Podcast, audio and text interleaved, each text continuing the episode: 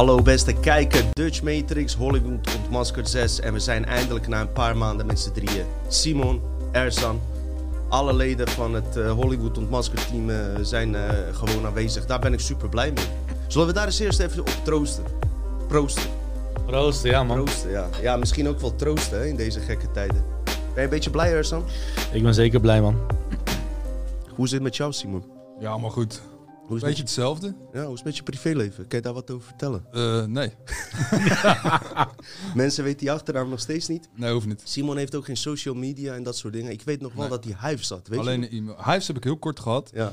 En toen had ik 100 mensen. Op een gegeven moment dacht ik, wow, wat veel. En toen keek ik zo, denk ik, ja, maar wat heb ik met die mensen? En toen heb ik iedereen eraf gegooid. En toen had ik alleen mijn familie nog over. Maar ik denk, van, ja, die zie ik in het echt. Mhm. Dus toen heb ik Hives weggehaald. Oké, oké. Heb jij huis gehad, Ersan?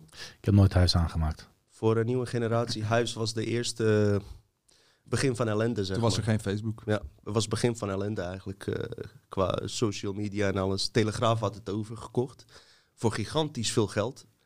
Net op het moment wanneer ze het niet moesten doen. En wat was er toen aan de hand? Eh, de digitale opkomst ging zo gigantisch snel dat zeg maar de eh, ja, papieren media dat eigenlijk niet kon bijbenen. En ze hadden niet door, maar ze hadden het kunnen weten dat Facebook het zou overnemen. Want eigenlijk al een paar maanden voordat huis werd overgenomen, had iedereen een standaard bericht van ik zit niet meer op huis, ik ga naar Facebook. Waarom Facebook? Facebook is internationaler. Ja?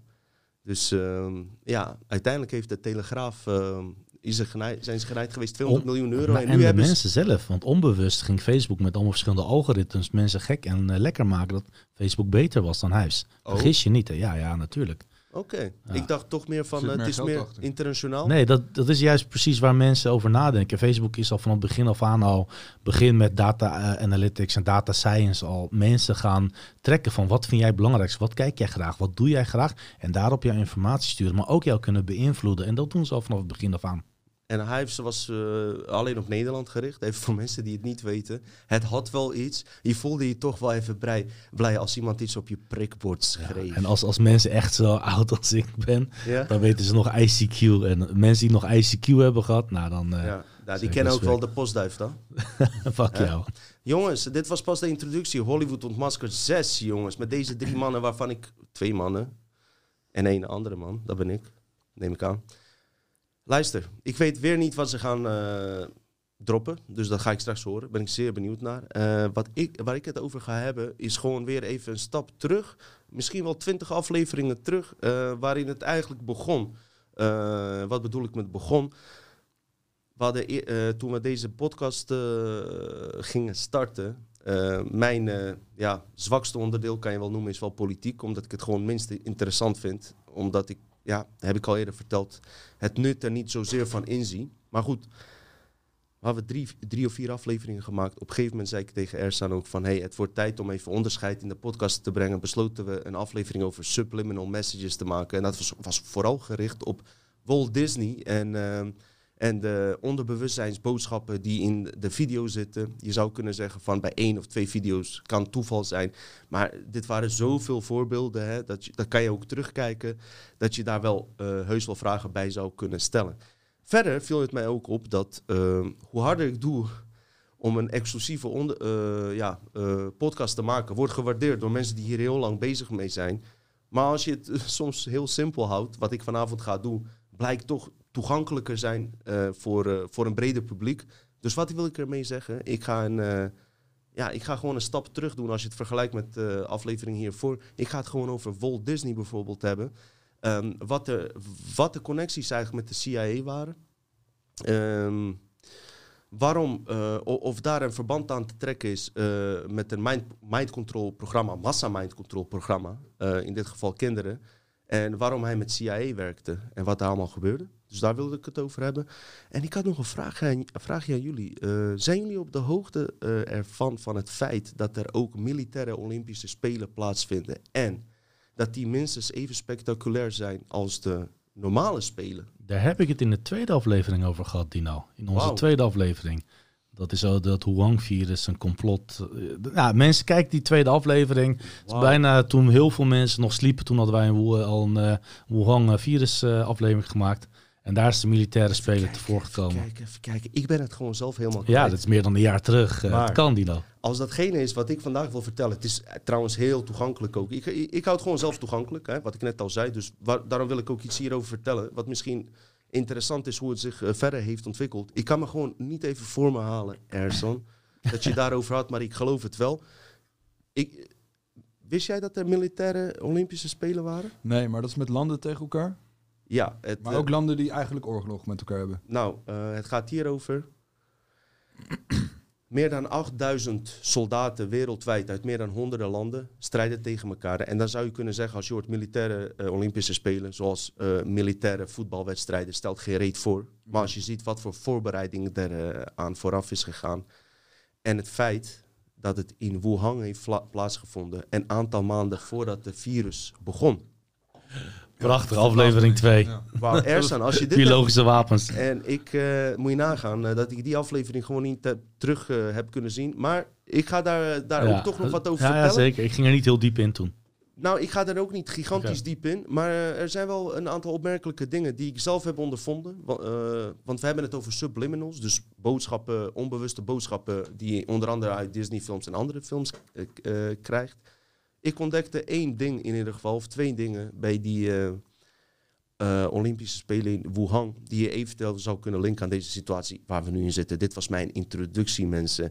En eh, ja, ik zou zeggen, Simon, Ersan had nog, nog iets over. ja, ik, ik, ik wil graag even het woord laten we daarmee even beginnen. Ehm, heel spontaan op, de, op de Telegram kreeg ik een berichtje van een persoon. Ik hoop een persoon en niet een NPC.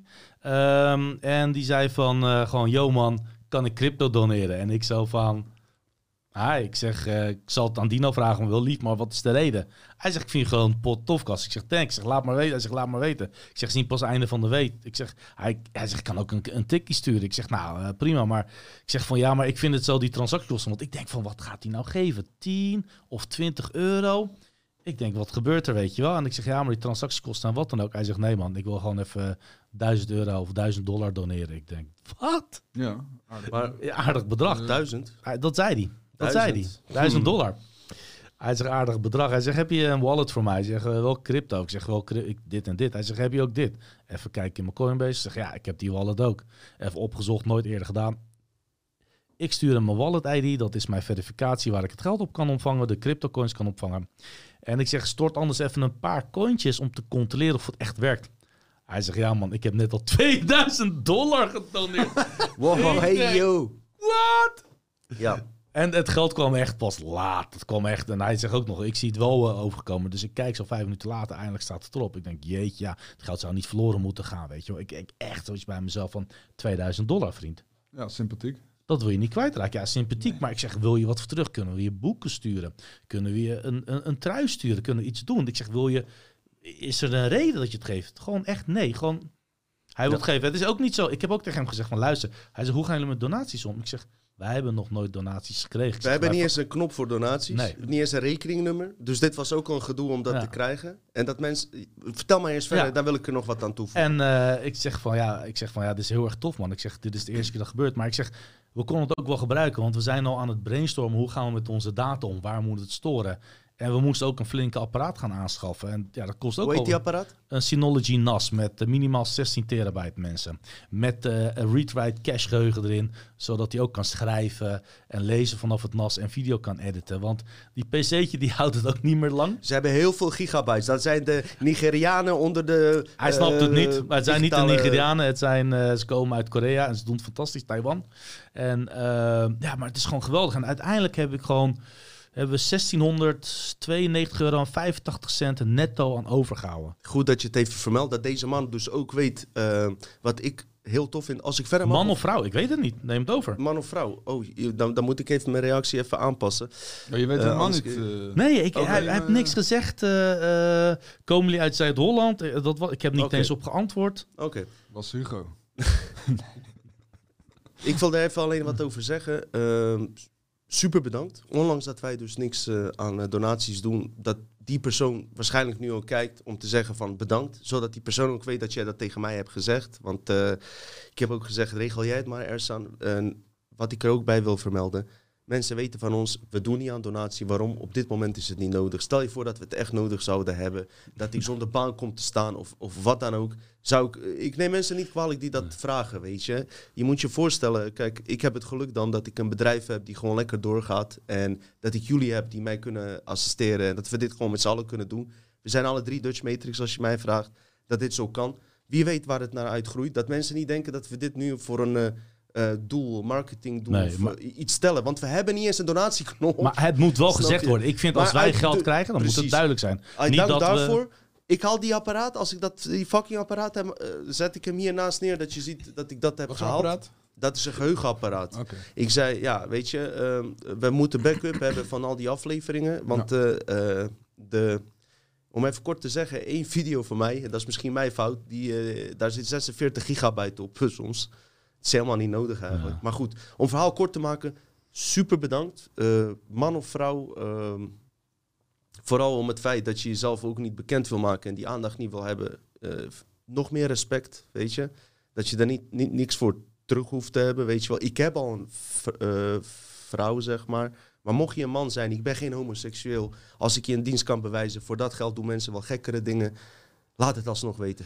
Ja, en- Laat het, laat het en wel weten. je kan altijd negatief iets hebben. Mensen kunnen altijd zeggen, ja, maar waar komt dat geld dan vandaan? Bij een Kan normaal donatie weet kan je dat ook echt niet. niks schelen, serieus, waar het vandaan komt. Eh, Uit de portemonnee van Hugo Al- al- als dus, je maar eh, geen eh, dingen met kinderen hebt gedaan of dat soort vieze dingen. Maar ik denk niet dat die, dat soort mensen hier kijken. Nee, dat kan me nee. verder niks schelen. Want je weet zelf niet eens waar je eigen geld vandaan komt. En wie, wie daar maar wat mee heeft gedaan. hey, respect en bedankt. Daarop volgend, eh, nogmaals, we doen niks met donaties of wat dan ook. Dus dit is niet... eh, de, Nou, we kunnen wel een ik- eh, ik- Mac gebruiken nog. Nee, Nee, nee, nee, nee, het gaat heel goed. Ik ga zeggen, het komt goed uit. Jij zegt wel van, ja, het komt altijd goed uit. Ja. Maar goed, eh, ik had die apparaat zelf ook kunnen kopen uiteindelijk. Ja, weet je? precies. Maar op dit moment komt het wel heel goed uit. Eh, dat één. Ehm, ik heb toch eer, eh, gisteren toch even gedacht van hoe kwam die persoon op het idee om dat toch te doen. Toen dacht ik aan onze aflevering van twee dagen geleden, eh, van, van eh, twee afleveringen geleden, zei ik toch een keer van ik zou deze kennis niet voor miljard euro willen eh, ruilen. Ja. Toen maakte jij een geintje van ja ruilen maakt toch niet uit als je dat geld krijgt en die kennis toch deelt. Toch? In die trant. Dat was een geintje, maar... Ja, maar misschien was, keek er iemand dus, die waarschijnlijk misschien met crypto miljoenen heeft gemaakt. En denkt van, wow, weet je, ik heb en deze kennis en geld, snap je? Dus dat zou kunnen zijn. Voor de een is het meer dan een ander. Dat, Precies, Ja. super bedankt. Maar, dat zegt niet dat ik eh, mensen die helemaal niks doneren en ons gewoon steunen door video's te delen, te liken, eh, heel actief op eh, Telegram. Mond-op-mond reclame. En mensen uit Telegram gro- groepen en alles. Luister, ik zie iedereen gelijkwaardig, weet je. Dus wat dat betreft maakt helemaal geen reet uit. Maar wat ik tof vond aan de persoon die dit deed, is dat hij gewoon anoniem wilde blijven. En ik ben Ja. ook zo'n figuur. Als ik in Bosnië of zo, als iemand het slecht heeft of ergens anders, niet dat ik het vaak doe trouwens hoor, doneer ik altijd anoniem. Nooit met mijn naam of vermelding erbij, weet je wel. Ehm, heb ik alleen maar meer respect voor. Daarop volgend, mensen weten ook van ons, ehm, als ze iets willen doen, ze kopen of mijn boek, dat soort van, het is niet eens een ongeschreven regel of afspraak, dat weten mensen uit zichzelf. Eh, ze kunnen boek kopen. We, gaan een, we hebben een nieuwe actie, eh, een Matrix eh, Operatie Paperclip truien kan je heel duidelijk zien dus op onze website.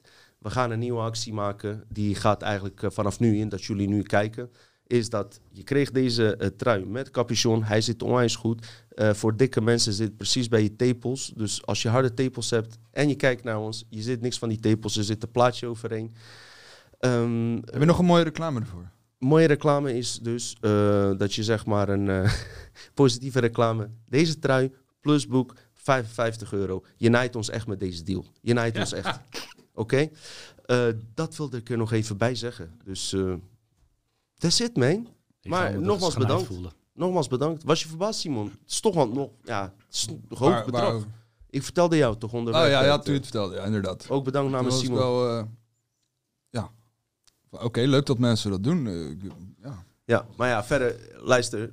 Ik waardeer iedereen. Eén heeft meer geld, ander heeft minder geld. Je hebt mensen die hebben zo weinig geld, die, halen- die halen een shirt misschien van 35 of doen, eh, kopen een boek. En qua percentage hebben ze dan meer gedaan dan misschien die persoon. Die, misschien heeft hij wel 10 miljoen. Stuurt hij maar 2000 Ja. dollar. Shit. Maar we weten verder niet wie het is. Hey, Misschien moeten we er niet te veel over nadenken. That's it, mensen. Hey, luister, laten we gewoon eh, beginnen dat, met eh, wat het is. Het is uit dankbaarheid en alles. We houden van iedereen. Simon, laat ik met jou beginnen. Oké. Eh, het is niet een on- onwijs ingewikkeld onderwerp. Het is gewoon iets wat mij is opgevallen. Eh, ik heb wel eens heel kort er iets over gezegd. Als je bijvoorbeeld, eh, dit gaat over superhelden en stripverhalen, wat ik nu ga vertellen. Dat is in de jaren 60, 70, 80, 90 nog. Als je stripboeken ging lezen met superhelden en zo, dan was je altijd een beetje een nerd. Een nerdy. ja, weet je wat in die film The Revenge of the Nerds werd afgebeeld als nerd, weet je wel? Kneus. Maakt niet uit, maar die, die gasten die vonden dan stripverhalen heel leuk, weet je wel. En eh, op een gegeven moment, eh, de markt voor stripverhalen was eigenlijk alleen eh, ja, blanke mannen, een beetje jonge gasten, die lezen al die strips. Dat is eigenlijk 90% van de markt. Plus dat de makers, waren toen in die tijd, Stan Lee bijvoorbeeld, die heeft voor Marvel echt bijna al die helden die nu in die film zitten, daar heeft hij geen eens royalties voor gekregen. Hij is overleden ook nu. Eh, hij heeft nooit echt royalties daarvoor gehad. Hij heeft al die helden verzonnen en zo, weet je wel. En eh, in die tijd was je een kneus, maar nu is er een nieuwe markt. Maar die nieuwe markt, die gedraagt zich alsof het allemaal onwijs eh, racistisch is. Dat eigenlijk alleen maar voor blanke, door en voor blanke mensen gemaakt is. Oh, kregen we dat weer? Ja, maar eigenlijk, iedereen kon gewoon stripverhalen kopen en lezen. En de meeste mensen, als bijvoorbeeld donkere mensen een strip lezen, Superman bijvoorbeeld, vinden ze dat vet. En interesseert, de, degene die het leest, interesseert eigenlijk helemaal niet welke huidskleur het is. Kijk, die planeet Superman, er- daar is iedereen blank op die planeet. Maar dat maakt niet uit. Je hebt ook het eh, nummer van Kung T. Bijvoorbeeld, ja, ja. mooi nummer. Ja, Die, eh, hij las ook waarschijnlijk Ja. eh, die strips. Maar dus- eh, nu heb je een soort diversiteit eh, drummers. Ik heb toevallig net eh, een kamerdebat gezien ook over dat er in het leger wat diversiteit moet komen. Terwijl het leger zelf, die wil dat helemaal niet. Mm. Weet je, ja. Wa- wat qua diversiteit, kleur of eh, geaardheid? Eh, alles, divers, alles. ja, maar mensen in de marine waren toch al gay? Kom op, man. Nou, in ieder geval, er is nu een film uit, Eternals. Hebben ze eigenlijk gedacht van... hey, we nemen een keer niet bestaande Marvel-helden... of eh, niet bekende... en die doen we allemaal in een film. Maar ik noem dat eh checklist-film. Dus je hebt een checklist... Oh ja, hoe je Gehandicapt. Ja. man, vrouw, lesbi, bruin, wit, geel, eh, roze haar. Dat moet ik toegeven, Simon. Ja. In die moderne films kan je echt aflezen. Ze hebben bewust een. Aziat gekozen voor Aziatische markt. Hè. Heeft Ersan het natuurlijk Ja. over, over gehad. Ehm, kijk, ik weet eh, dat de tijden veranderen. Eh, Mhm. Het is ook logisch dat eh, donkere mensen... Hey, Ersan en ik ook, dus buitenlandse mensen... die moeten altijd een beetje inkomen, weet je. Ja. Lo- die, die, zijn niet hetzelfde als Hollanders, weet je wel. Nee. En dan moet je dan dat- niet in dat- film onwijs overdreven laten zien... alsof het gewoon Hollandse mensen zijn die helemaal geïntegreerd zijn. Al gebeurt dat wel, maar, ze gaan te snel. Omgekeerd gebeurt ook. Hè. Ik weet ook nog bij Funix dat er een paar jongens kenden die bij Funix wilden binnenkomen. Maar die wilden gewoon geen buitenlandse rappers meer. Ze, wilden, ze hadden er al zoveel. Ze wilden Nederlandse rappers. Ah, oké, ja. Ik snap hem. Ja, ja. hè? ja. Dat is Die, echt zo zo- positieve... di- Ja, ja, Die ja. film, Eternals, daar zitten zoveel checklist dingetjes in... dat je een film hebt met tien hoofdrolspelers. Ja. Dus dat verhaal... eh, kijk, eh, als je Spider-Man ziet... Als je een film hebt van Spider-Man, iedereen weet al dat Peter Parker is Spider-Man, eh, Ja. weet je wel. Dus je weet al, voordat je gaat kijken, je weet al wie, wat het is. Bij deze film weet je van niemand wie het zijn. Dus je krijgt een soort eh, mengelmoes van allemaal eh, diverse mensen. Maar eigenlijk gaat die film gewoon nergens over, weet je. Mm. Het is ook een beetje een saaie film. Ik heb heel veel fragmenten gezien. Ik, ik dacht van, nou, hier mis je niks aan.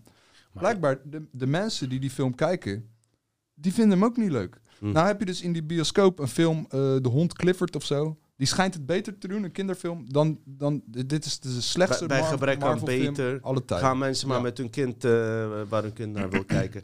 Eh, klopt wel. Ik sluit even buiten aan van wat er moet of niet moet. Maar als jij een, eh, even van mijn kant uit een podcast gaat maken of een boek gaat schrijven, ook heb ik maar één boek geschreven, ga je toch niet van tevoren al bedenken van er moet één Aziat in zitten, één eh, eh, Afro-Amerikaan en alles. Dat gaat ten koste van jouw fantasie, wat jij eigenlijk wil vertellen. Het moet juist zo zijn dat jouw verhaal en fantasie inkomt. En wie toevallig de rol speelt in jouw fantasie, Ja. komt die Aziat dan voor mooi meegenomen, maar niet omdat het moet. Denk jij dat China de geldschieter dat boeit?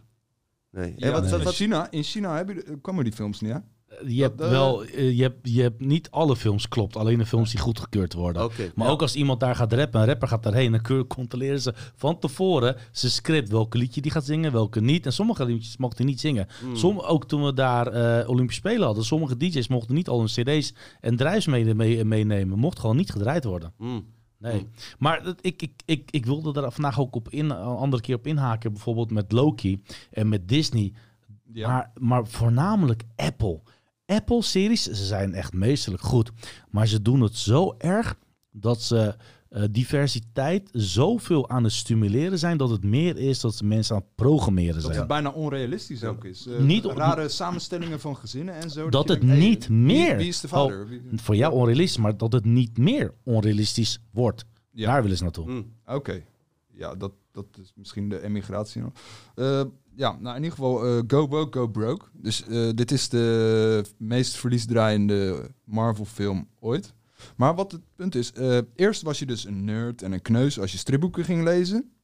En nu gaan dus andere mensen, die willen ook stripboeken lezen. Maar dan zeggen ze, ja, al die, nerd, die eerst nerd en kneus waren, zijn nu ineens racist. Mm. Oh, eh, en dan moet allemaal. Ik kan een paar voorbeelden geven. Kijk, bijvoorbeeld Tim Drake is de derde Robin van Batman, weet je wel, van de DC Comics. Die is ineens bi. Maar in een stripverhaal heb je denkwolkjes. Dus jij volgt die, eh, die serie en nooit zie je bij hem een eh biseksuele of homo gedachte. Hij is het gewoon ineens. Waar zie je daar nou? Komkommer of zo? Komkommer? Ja, In die gedachten, in die wolken. Oh, nee, tekst. Wat Ja. iemand denkt. In Ja, stripverhalen zie je tekst wat ik iemand denkt. misschien tekening of zo van komkommer. Ehm, ja, sommige strips Ja, zijn niet alleen denk, maar ook wat hij zegt, dat zie je ook in wolken. Ja, Of dus- een oester. Oh nee. Je hebt bepaalde figuren waar mensen al fan van waren, die worden nu ineens veranderd. Hm. Heb je bij Marvel heb je Iceman, Bobby Drake. Eh, die wordt in één keer uit niks, wordt die eh, ineens eh, homo. Terwijl ik heb vroeger in de jaren negentig heb ik die tekenfilms altijd gekeken. Hij zat altijd een beetje met meisjes flirten en zo, dus in één keer uit niks. Wat doet hij nu dan? Ja, dat wil je niet eens weten. Ja, dat, nou, Waar kijkt hij nu naar dan? ja, naar, naar mannen. Mm. Nou, gewoon letterlijk. RTL Boulevard. Eh, die, die comics, die krijgen ook steeds meer eh, vage, ja, een beetje seksueel-achtige scènes. Dan heb je bijvoorbeeld Iron Man. Dat is Tony Stark, is een rijke miljonair. En van dat geld bouwt hij een pak. En dat, daar gaat hij in vliegen, weet je wel, Iron Man. Nu heb je de nieuwe Iron Man. Dat is een meisje van 15. Dat is een, een donkergekleurd meisje. Eh, maakt mij niet uit, maar maak het dan iets realistischer. Hebben ze de naam Ironheart gekozen? Maar Mm. vroeger is er een parodie gemaakt, een porno-parodie op Iron Man. En toen hadden ze een vrouwelijke en die hadden ze Ironheart genoemd. Dus nu moet Marvel bijna volgens mij ook nog eens copyrechten gaan Ben je aan een betalen pornobedrijf? aan die porno. be- Geweldig, Maar dat- geweldig. Dat meisje Ironheart is 15. Gadverdamme. Ja, maar dat meisje... Oh, wacht eh, even, van die uh, in die strip. Ja, oké, nee, ja, niet in die ja. film. Nee, Nee, nee, nee. ja, nee. ja. De- Ja. Dus dat meisje is 15, die zit in de klas. En de juffrouw is blank. En het is een hele lieve juffrouw, heeft ze. Mhm. Kijkt ze naar de juffrouw, wordt ze boos. Van, ja, je bent helemaal niet eh, neerbuigend en racistisch tegen mij. Dus nu ontneem je mij de kans om tegen het systeem in te gaan. Gadverdamme. Wat een omgekeerde psychologie is dat. Dat meisje is dan heel slim. In de strip zelf zie je er niks van terug dat ze slim is. Het wordt gewoon gezegd dat ze heel slim is. Ik snap hem. Zij gaat thuis, gaat ze zelf dat pak bouwen. Dus Tony Stark is een miljonair. Mhm. Die bouwt dat pak. Hij is een, eh, een eh, wetenschapper. Zij gaat gewoon thuis met gestolen onderdelen van school. Dus het heeft ook nog gestolen. Heeft ze zelf een Iron Man pak gemaakt waarmee je kan vliegen. Hebben we wel eens gehoord van een meisje van 15 die een Ja. Iron Man pak maakt en zelf gaat Ja. vliegen? Dit is dus een dubbele penetratie. Aan de ene kant willen ze laten zien dat een vrouw iets eh, maakt wat op zich Ja. zou kunnen, maar ze veranderen het verhaal van het originele. Het is zo over de top. En, en laten we buiten blank eh, of, of niet blank, laten we helemaal buiten. Maar in Nee. originele was het blank, maar dat maakt verder niet uit. Maar ze, wil, ze, Ja. ze passen origineel aan eigenlijk. En dan is- voor een bepaald doel. Eh, Tony Stark is dood en die wordt dan als een soort artificiële intelligentie in haar pak gezet, zodat hij haar moet leren hoe je een superheld moet zijn. Mm. Dus in principe, ze krijgt alles. Ja. Weet je wel, het, het is een beetje wat nu aan de hand is. Dat eh, eh, gekleurde mensen, die worden dan soms bij sommige bedrijven, willen ze alleen gekleurde mensen aannemen. En omdat ik zelf wit ben, vind, eh, zit me dat een beetje dwars. Ik ben Ja. niet helemaal van, oh, het is zo heel erg. Nee, maar het zit me gewoon een beetje, het is niet helemaal hoe dat. Je moet gewoon iemand aannemen die goed is in het werk. Maar weet je wat ik je daar ook wel kan zeggen, Simon? Ja? Ehm, kan Ersa misschien ook over meepraten. Ondanks dat wij allebei niet zielig doen. We hebben altijd werk gehad. Deze man is eh, gewoon net een Hollander. Dat hebben ook kijkers altijd gezegd. Eh, hij is Ja. meer Hollands dan jij en ik. Ja. Voor mensen die hem kennen. Maar goed, dat verder maakt niet uit. Tien jaar geleden was het andersom juist. Eh, Dat ja, is zeker zo. kunnen. Eh, een een eh, buitenlander werd gewoon eh, minder snel aangenomen Klopt. dan een Nederlander. En waar ik me dan aan erger, dat ze dan zo snel naar andere kanten toe switchen. Dus in plaats van Ja. naar het midden te gaan en gewoon normaal te gaan doen, kijken naar keuze. iemand zijn kwaliteiten en daarna pas verder. Ze gaan nu een hele andere kant op, omdat eh, dat nu mode is, dat heerst nu, dat programma heerst nu. Want eh, ze denken niet aan die zwarte die ze aannemen, met alle respect. Ja. Ze denken aan hun PR, public dat- dat- relation. nou, en dat is het vieze ervan, weet Dat, je. dat is, er zit geen... Daar erger jij je aan, eh, dat mensen ja. dat wel weten. Het is niet vanuit het hart je. van ik help mensen. Ja, nee, ja. ik heb eh, die checklist weer. Die weet je checklist wel. voor uiteindelijk hun eigen doelen. Ja. Snap je? Dan heb je dan... eh, Kan je daarin mee ergens trouwens wat voor zeggen? Ja, ik heb genoeg voorbeelden vanuit, eh, vanuit mijn eigen ervaring om dat op te noemen. Ja. Ja. Dan heb je Peter Parker. Iedereen weet, als jij fan bent van Spider-Man, dan ben je fan van Peter Parker. Ja. Nu hebben ze helemaal een, een alternatief universum gecreëerd. Wij hebben het ook wel eens over alternatieve universums. Als er ergens in een ander universum een Simon is, ik hoef hem niet per se te ontmoeten, weet je wel. Dat, dat is gewoon een heel andere wereld, maakt mij niet uit. Hebben ze een hele nieuwe wereld bedacht. Ja, een andere dimensie moet je wel Ja, erbij zeggen. dimensie. En daar is dan Spider-Man, is ineens een, een donkere gozer. Denk van, je hebt toch Blade? Je hebt toch allemaal, weet je, gaat Mhm. die superhelden dan uitwerken? En dan is Dr. Octopus, de tegenstander van Spider-Man, is dan een vrouw in dat universum. Dus als je niet gay wordt gemaakt, dan word je een andere kleur gemaakt. Ja.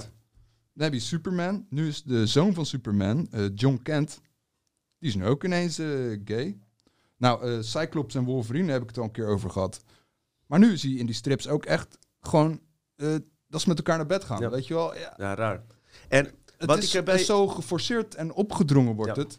Terwijl eerst vroeger had je die blanke gastjes, die vonden Mhm. dat heel leuke strips. Mhm. En die werden dan nerds genoemd. Nou ja, Mhm. dat accepteer je dan als nerd zijn. Dan accepteer dat, nou ja, dan ben ik toch een nerd. Ik Ja. vind strips leuk. En nu ineens word je aangekeken van oh, al die cisgender white males. Ja. Weet je wel? Als ik hier eh, even iets op mag zeggen. Ik ben trouwens volledig met je eens met wat er aan de hand is. Want het is duidelijk dat er een... ehm, ik, wat ik alleen even duidelijk wil maken van Simon was wel eh, qua dat eh, wel duidelijk genoeg is. Dus dat zwarte mensen hier niet om hebben gevraagd ten eerste. Het mooie is, eh, donkere zeggen. mensen die fan zijn van Superman, Ja. die, die willen helemaal geen gays. Nee. Of, eh, geen, eh, of van Spider-Man, die willen niet per se. Dus ze noemen hem ook de andere Spider-Man. Ja, dus eh, zwarte mensen hebben er niet om gevraagd. Nee. Eh, gays hebben hier niet om gevraagd. Transgenders hebben hier niet om gevraagd. Weet je waarom ik dit zeg? Omdat je anders eh, gaat krijgen dat wij haat tegen iemand hebben of, of, of niet. Ik heb Nee. geen haat. Nee, absoluut ik vind die niet. industrie, hoe die te werk gaan, dat is het probleem. Niet de mensen die het lezen. Kijk, we hebben bijvoorbeeld even teruggaan naar rapmuziek. Eh, Ik luister de laatste tijd toevallig naar een aantal blanke rappers, die ze, omdat ik ze fucking goed vind. Ik kwam er pas half jaar later achter dat ze blank waren, überhaupt. Maar dat maakt verder niet uit. nee. Het gaat erom dus dat ik hun goed vond wat ik hoorde en daar gaat het om. Dus stel je voor dat er nou in de rapindustrie ineens een paar blanke gasten gepusht worden constant, dat ik ze eh, gedwongen goed moet vinden, Ja. omdat eh, een of andere pipo zegt van er moet meer diversiteit in rapmuziek zijn, want het zijn allemaal 99% donkere mensen. En, er- en, en dan moet ik bijvoorbeeld de blanke goed vinden eh, voor dat dat, idee. Dat is het. Ik probeer even Maar- de rollen om te Ja, draaien. maar Kijk, ook, eh, toevallig is het zo dat gewoon donkere mensen in het algemeen hier beter in zijn. Dat kan je wel zeggen in dit geval, Ja. weet je wel. Met uitzonderingen op na. Eh, in rapmuziek is dat gewoon zo. En in andere dingen zijn blanken weer beter. In andere Chinezen. Kunnen we dat niet gewoon, Nee. eh, even gewoon accepteren en genieten van Ja. de beste? nou, De eigenlijk wat, beste de Joegoslaaf, heb ik gehoord. wat je hier ook mee, een soort Nederland. van Ja, Ah, mee zegt, dat bijvoorbeeld toen ik 15 was, vond ik bijvoorbeeld Superman vond ik cool. Maar wat ze nu in dit systeem eigenlijk zeggen is van, ja, jij moet een Bosnische Superman hebben en jij moet een Turkse Superman hebben. Komt dat omdat er bijvoorbeeld, even een voorbeeld, zou dit de agenda op één laag kunnen zijn geweest? Ehm, even kijken.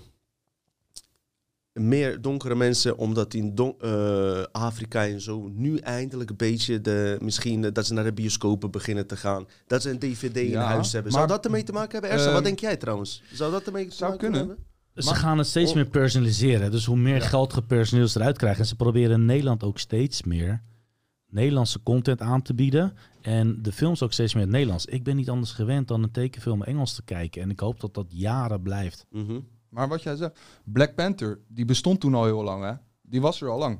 Mhm. Dus die helden waren er al.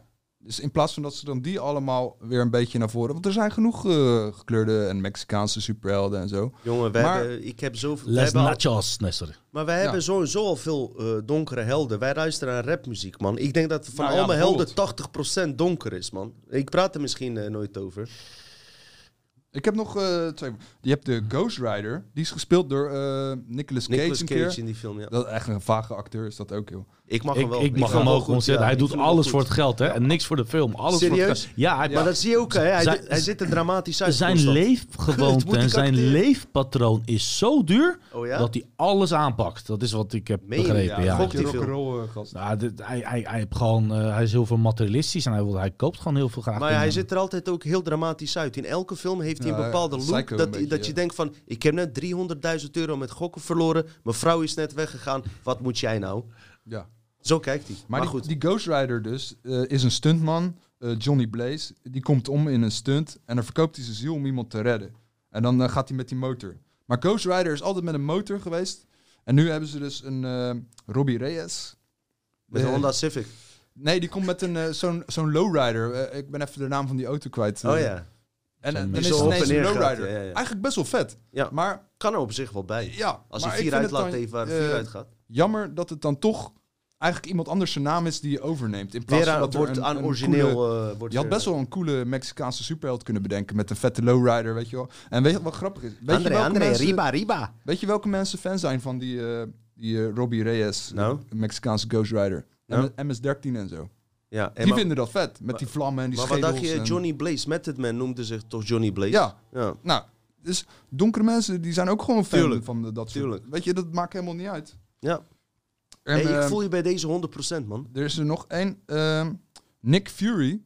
Dat is een soort eh, leider van SHIELD. Dat is een eh, mutante organisatie. Die doen militaire operaties ook, weet je wel. Mhm. Die Nick Fury, die werd gespeeld door David Hasselhoff.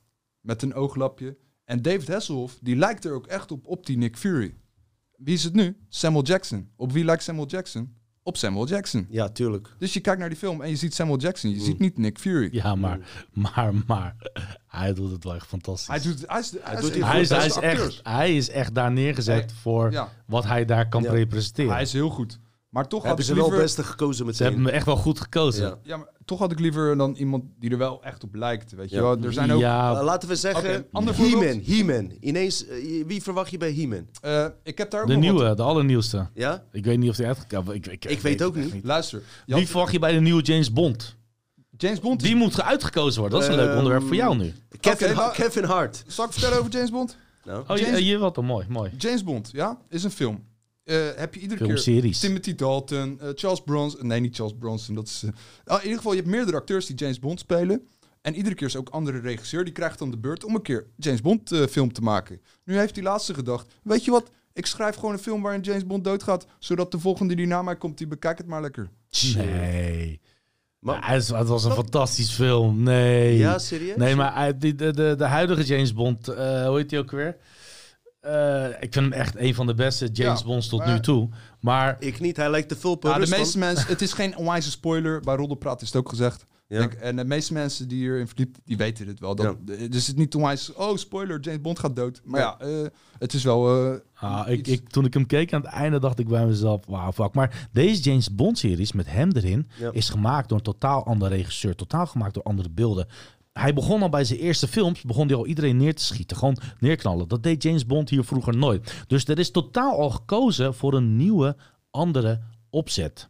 Oké. ja, die en- blonde gast. Hoe heet hij ook weer? Nee, ik, ga, ik ga hem nu opzoeken, want ik eh, No Time to Die met... Mag ehm, ik tussendoor nog even ja, wat melden zeker. terwijl jij Heel kort opzoekt? dan. Als jullie het toch over James Bond hebben. Mijn laatste aflevering over die Russische ISIS-project. Dat ze zeg maar eh, die opgraving in Egypte deden en dat ze daar een soort lijk van vonden. Ik weet niet of jullie hem hebben gezien. Toevallig laatste aflevering. Ja, ja, maar ik heb niet... eh, Daniel Zeg, ja, Craig. Ze, ja. ze, ze zegt ja. Ah, ja, Daniel Werd ook Craig. gepresenteerd door een James Bond, eh, de oude James Bond uit jaren 70, 80. De bekende James Bond presenteerde die documentaire die ik liet zien daar. Oh, nice. Ja, dus eh, hij heeft wel connecties ook met ons, James Bond, indirect. Voor die James Bond zei je nog iets. Daar wou ik ook iets over zeggen. Maar dat weet ik nou even niet meer. We gaan zo hard. Ik denk dat dit Ja, een aflevering van dat, 3,5 uur wordt. We zijn pas Mensen- half uur onderweg, man. Neem rustig, adem. In ieder geval, alle vrouwen met rood haar worden ook allemaal eh, veranderd. Ja. Het lijkt net of Hollywood eh, hekel heeft aan mensen met rood haar. Ik hoop het niet, man. Ik vind ze Mm. vaak wel leuk om te zien. Ja. Gingers noemen ze. Gingers have soul. Ja. Die gozer is ook een acteur. Die, zit, dat is, die gozer die dat filmpje heeft gemaakt van eh, Ginger Blue. Is die ook ginger? Die is een, ja. Serieus? Nee, die is een eh, Nickelodeon acteur.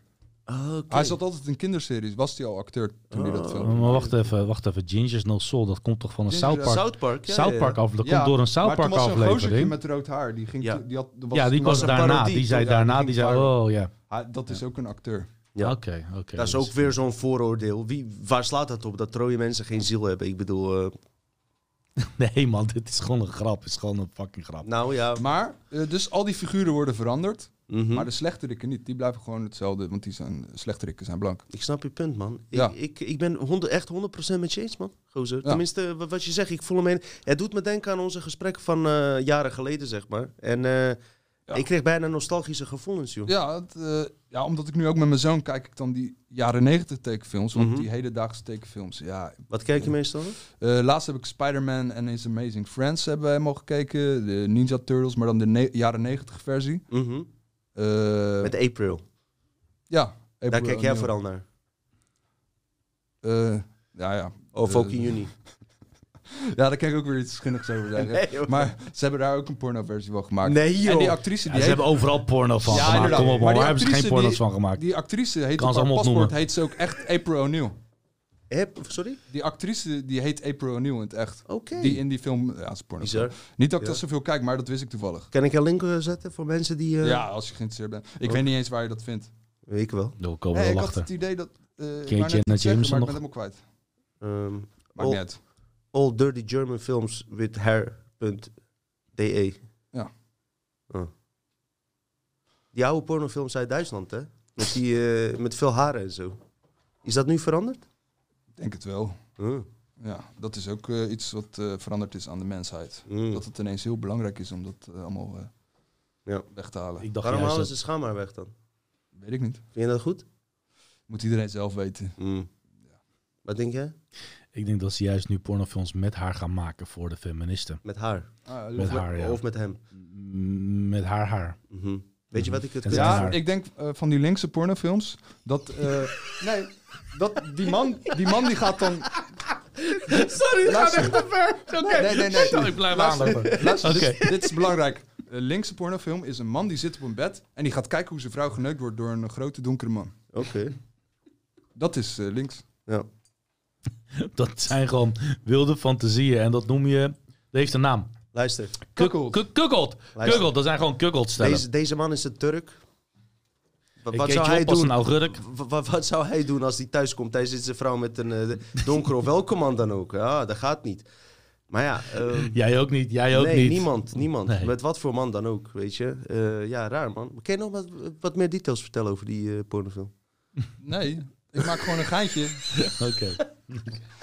Het ging Nee, over superhelden. Ja, nou oké. Ja. Nee, maar die royalties van dat, eh, dat Ironheart, dat was wel echt een ding. Dat- Ik, ik ga dan een heel kort stukje op inhaken over die superhelden. Ja. Er is een serie die heet Loki. En die Loki-serie, Oh ja, jongens, Loki, ja. is geweldig. Ik vind hem geweldig, maar er zitten zoveel eh, verborgen berichten in dat we niet fucking weten.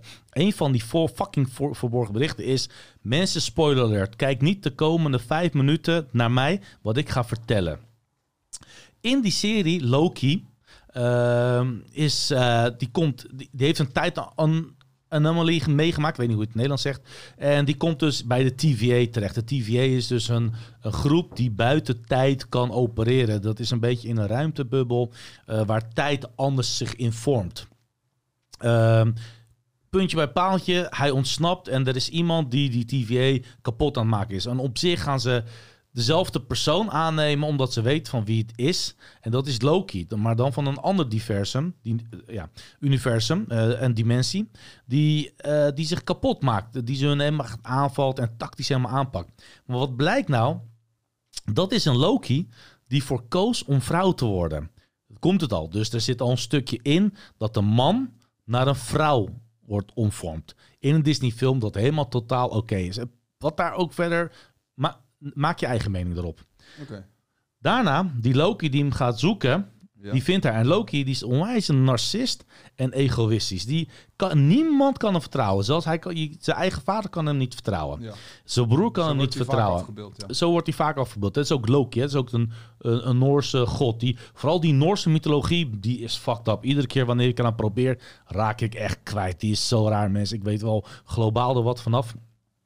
Maar die Loki, die vindt dus eh, die persoon eh, waar eh, die TVA echt moeite mee heeft om te, om, te, om te pakken. Terwijl ze iedere keer hun mensen vermoorden en Ja. wil bij zijn en hun leider wil kapot maken. Maar wat dus, hij komt achter die persoon dat het hemzelf is van een ander universum, van een andere dimensie. Maar dit is dus transseksueel geworden. Dus hij heeft zichzelf laten uitbeelden. Omdat hij die kracht heeft, is het een vrouw geworden. Replica naar wat hij wilt. En de Loki. Eh, Maar hij is dus van vorm veranderd zelf. de, hij is zelf van vorm veranderd. Want hij kan zelf vormen. Ja. Dus die van de ene universum die al eerder was ontsnapt. En die hun wilt pakken. Dat was dus een vrouw geworden. Ja. En Loki van de universum waar wij hem van kennen, vanuit ons universum zeg Ja. maar, die hem gaat helpen. Wat gebeurt nou? Eindje, puntje bij paaltje. Ze gaan steeds vaker met elkaar en ze worden verliefd op elkaar.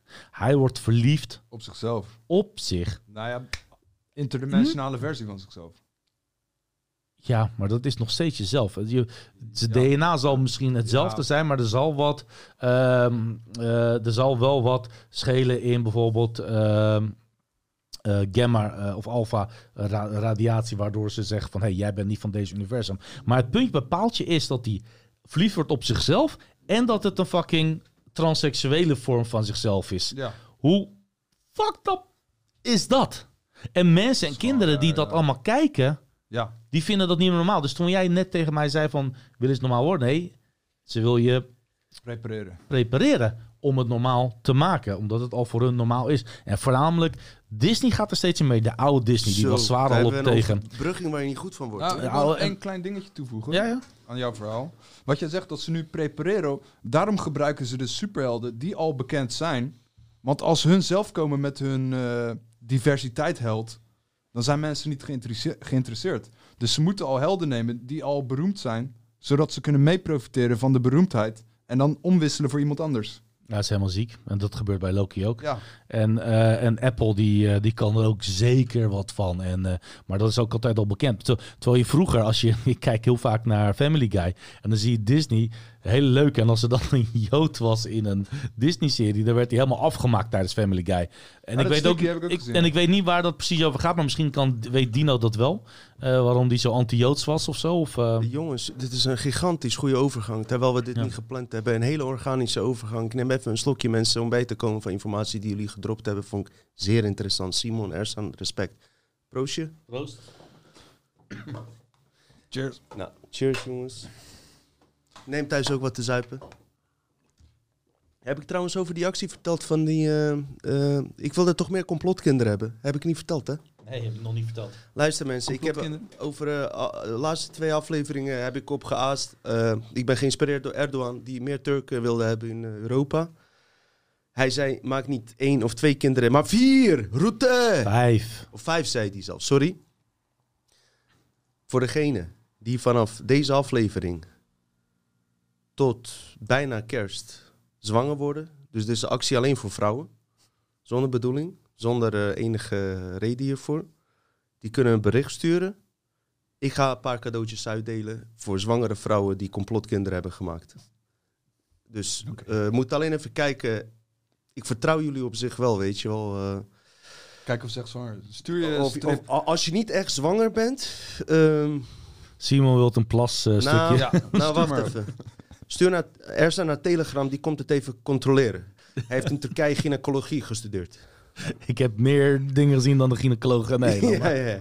Nee, maar laten we dat maar doen, weet je. En eh, ja, toch? Dat wilde ik even erbij zeggen. Maar wat een overbrugging naar Walt Disney, mensen. Want ik wil het even daarover hebben. Terugschakelen naar de aflevering waar ik het net over had. Dus die subliminal messages.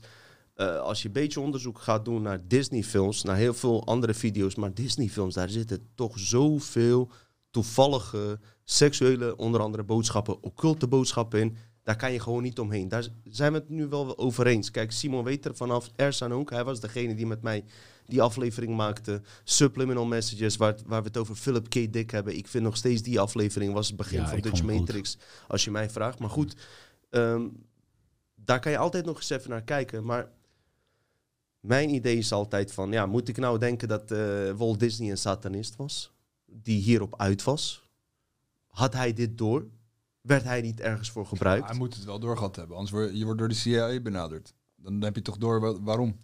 Ja, maar als de CIA benadert, gaan zij nooit eerlijk zeggen waarom ze je benaderen. Oké, maar Vaak niet. het is wel verdacht. goed, hij, eh, hij- was niet dom. Nee. Dus, dus wat ik alleen wil zeggen, goed dat je het ook zegt, want jij, jij, jij kijkt het sceptisch. Ik ook. Ik hou het helemaal even open voor mensen die kijken van of Disney een klootzak was, satanist of niet. Dat ga je hier niet uithalen. enige wat ik met jullie wil delen is wat we weten erover, wat ik heb uitgezocht. En het is zeker verder onderzoeken waard. En het zijn eh, te veel toevalligheden om, eh, ja, om hier je eh, hoofd van weg te houden, om zo maar te zeggen.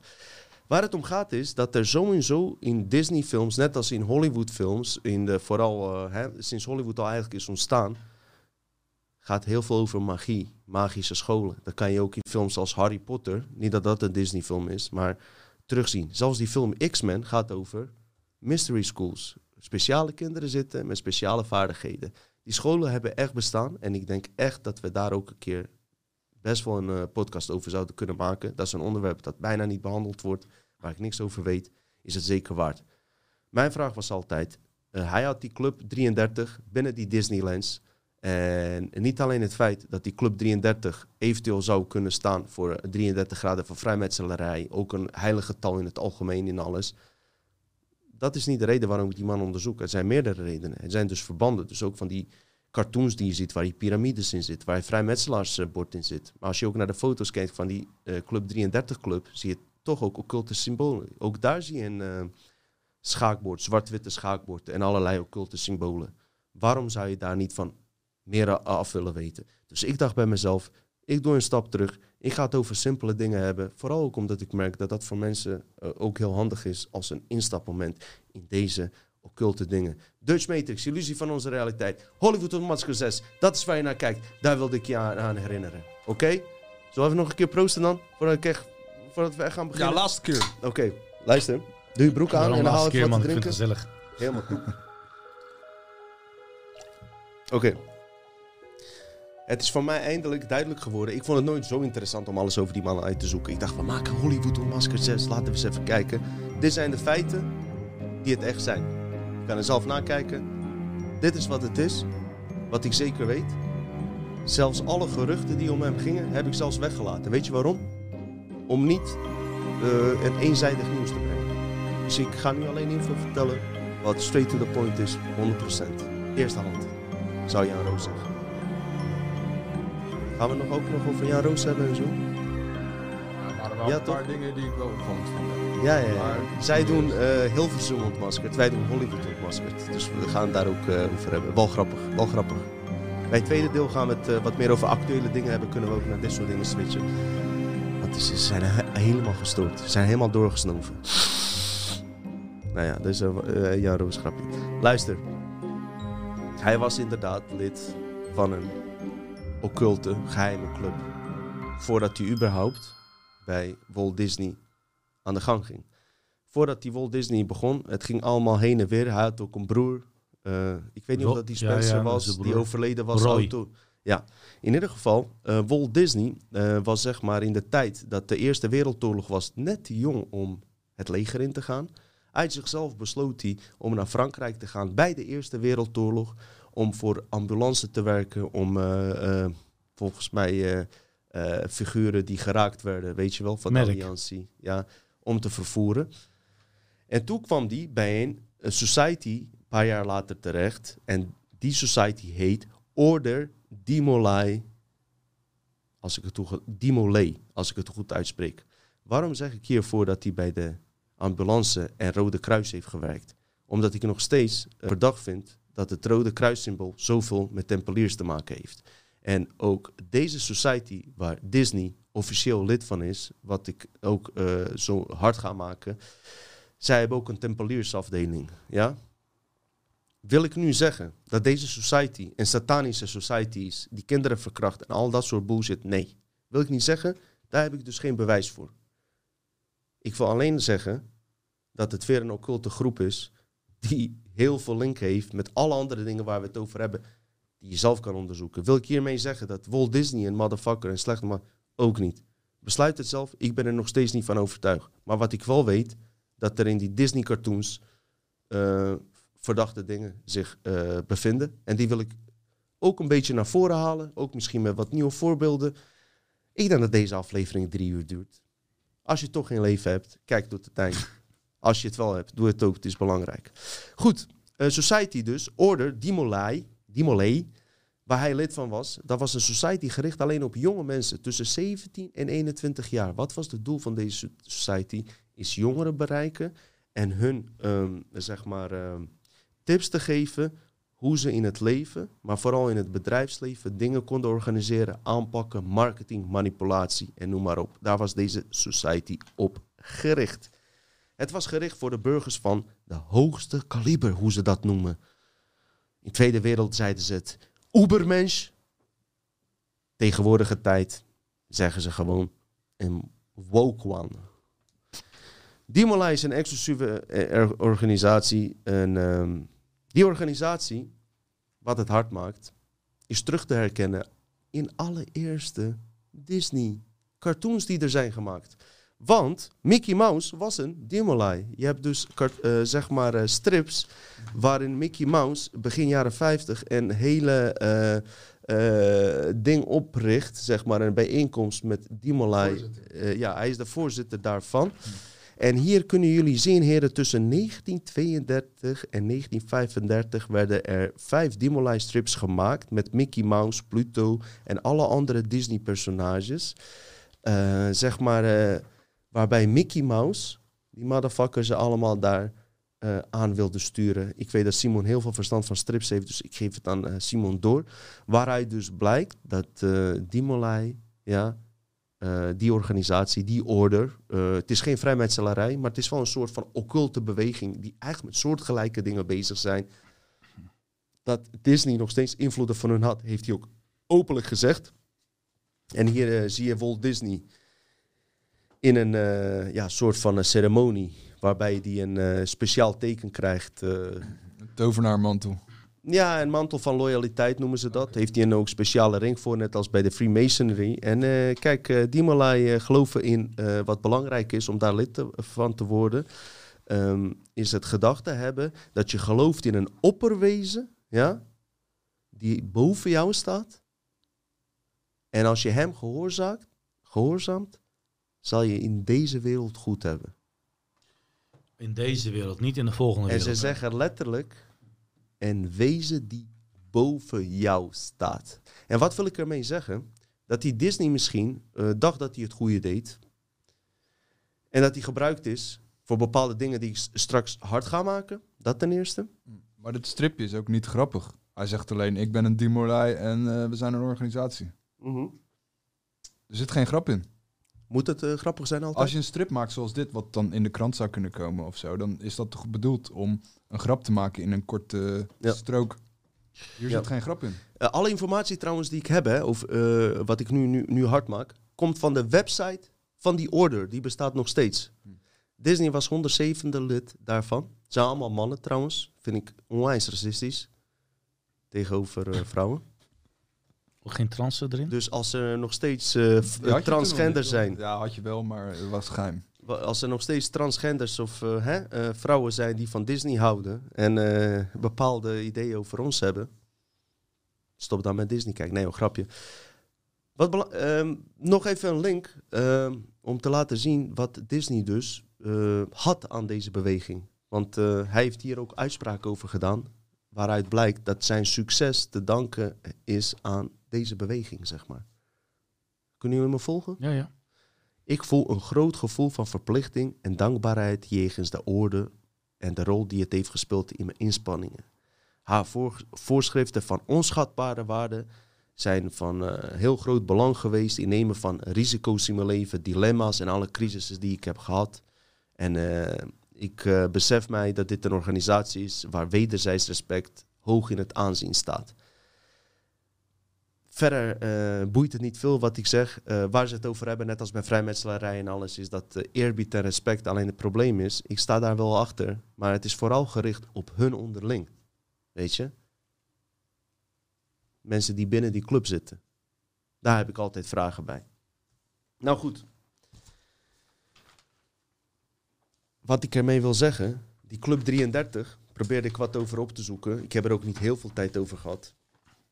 Ik heb geen harde dingen zoals die, ik die hier heb. En ik wil mensen niet zomaar verdenken van dingen. Wat ik wel kan vertellen over die Club 33 in Ja. Walt Disney, eh, kort even. Tuurlijk. Ehm, je hebt in dat park heb je die deur met die 33 erop. Mhm. Die deur is in een bepaalde kleur groen gemaakt. En dat is de, de minst opvallende kleur groen die er is. Dus daarom zien vaak mensen die deur niet, omdat die kleur groen is het minst opvallend. Een soort van camouflage. Ja, en nu zijn pakjes peuken, die hebben allemaal één kleur. Dus je ziet er daarin liggen. Dat is die kleur, omdat dat is de minst opvallende kleur, zodat mensen ni- niet als eerst naar die pakjes peuken kijken. Mhm. Dus er is dus een bepaalde tint groen, die gewoon de meest onopvallende kleur is. Ja. Er wordt beweerd van, ehm, dat, dat de 33 staat voor, ehm, voor de straatnaam en nummer eh, van, van een bepaalde straat dat daarna vernoemd is. Maar als je dit net hoort, wat ik net zei en wat ik straks nog ga vertellen, is dat die eh, eh, clubs waar hij lid van is, zeer gerelateerd zijn aan eh, Freemason, occultachtige groepen. Die vroeger heel populair waren trouwens, waar openlijk gewoon over werd gepraat. En Waar, waar je niet 1, 2, 3 bij kan zeggen of het goed of slecht is. Net als bij een moskee of een kerk. Kan je niet zeggen van het is goed of slecht. Er komen goede mensen daar, er komen slechte mensen daar. Je weet niet wie het aanstuurt. En dat geldt ook voor deze occulte scholen. Alleen eh, het is wel zo dat ehm, die Club 33, als het alleen om getal 33 ging, zou ik het hier niet, niet over hebben. Maar als je dan de foto ziet binnen die club, zie je toch echt lijkt het toch vaak of je naar een Freemason Lodge kijkt. Snap je? Ja. En dat zien dus alleen mensen die dit onderzoeken, die zien dat. En hoeveel mensen zijn dat? Laten we zeggen 5% nu. Vroeger was het misschien anderhalf, 2%. Dus als 5% het ziet, ja, die andere 95% boeit het geen reet, weet je. En dat is het vaak in deze dingen. Maar mo- moeten wij dan ook onze terecht geven om te zeggen van... Walt Disney was een killer, moordenaar, kinderverkrachter? wil ik absoluut niet zeggen. Nu nog niet. Van wat informatie wat ik nu heb. Ik probeer alleen echt op zo hard mogelijke feiten te laten zien wat ik over deze man vind. Alle aantijgingen en eh, geruchten laat ik buiten. Want dat vind ik zonde, zonder eh, tastbaar bewijs. Weet je, wat al mensen zeggen. Er zijn geruchten. Ik heb, eh, ik heb wel eens gehoord dat er eh, binnen Disneyland zich dus eh, rare dingen afspelen. Wisten jullie bijvoorbeeld eh, eh, dat ehm, de Disneyland, de Tomorrowland, met behulp van twee CIA-agenten gebouwd is überhaupt? Zijn jullie daarvan op de hoogte? Nee, ik heb, dat, ik heb, Tomorrowland, ik heb dat is het... toch van Michael Jackson? Nee, dat is Neverland. Oh, oké. Michael Jackson heeft het vernoemd naar Tomorrowland. Tomorrowland is 1955 Dat is gebouwd. van, dan op Peter Pan gebaseerd. Zal ik je wat over vertellen, gozer? Ja, ga je je vertellen. 1955, Californië. Ancient Aliens, nee, grapje. ik wil weten. Hij is 1955, Californië, Anaheim. Klinkt godverdomme Duits. Ja. Ja. Nou, dat is misschien weer een eh, complot apart. Klinkt Bouwde. Ook, wel- klinkt ook wel Noors. Oké, ja zeker, zeker. Luister. Maar hier ga je eigenlijk dingen van die eh, Michael Jackson's eh, Neverland eh, terugzien. Want dat is eigenlijk eenzelfde idee die Disney al had uitgevoerd. Dat is de Tomorrowland. Dat is een utopische wereld waar alles perfect is. Waarom zeg ik dat? Omdat ik dat nu hier ook herken. Ik loop op buiten op straat en we zijn zo ver met eh, techniek en alles dat alles perfect lijkt. Maar diep van binnen denk je, ik voel me hier helemaal niet thuis. Nee, het is allemaal geprepareerd en... eh, Begrijp je ja, wat je ik mag niet voel? eens meer zelf een deur openmaken, weet je. Maar, maar, maar zelfs zonder die beperkingen heb ik het gehad, ook drie, vier jaar geleden. Ik weet niet of jullie dat hebben gehad, ook Ersan zou ik het graag willen weten. Loop je ergens bijvoorbeeld in een eh, futuristisch gebied, in Nederland of in een andere plek, denk je, alles ziet er echt mooi uit, respect, alles ziet er perfect uit. Maar ik voel hier geen organische trilling. Hebben jullie dat wel eens gehad? Dat je in een schuur met een paar goede vrienden meer lol kan hebben, zeg maar, met drie jointjes, dan in eh, Las Vegas in de duurste casino met de meest eh, eh, rijke mensen die geen ziel hebben, zeg maar. Snap je wat ik bedoel? Ik snap wat je bedoelt. Snap je? Ja, toch? Ik heb het nog niet meegemaakt. Je hebt eh, langs de snelweg heb je dat eh, Rijkswaterstaatgebouw of zo. Dat grote kantoor. Waar? Eh, Welke snelweg? Ehm, ik ben even de, precies de naam van dat gebouw kwijt. Rijkswaterstaatgebouw. Bij? Zoeterwoude bedoel je? Nee, nee, verderop. In ieder geval, dat is een heel modern gebouw. Ja. Maar het is gewoon een, een zielloos gebouw. Klopt. Dat, dat, daar moet ik aan denken als je dit vertelt. Nou, eh, Disney, en misschien met alle bedoelingen, hè, wilde een land maken van de toekomst. Je zou het nu misschien ook, misschien is het wel een nieuw world order.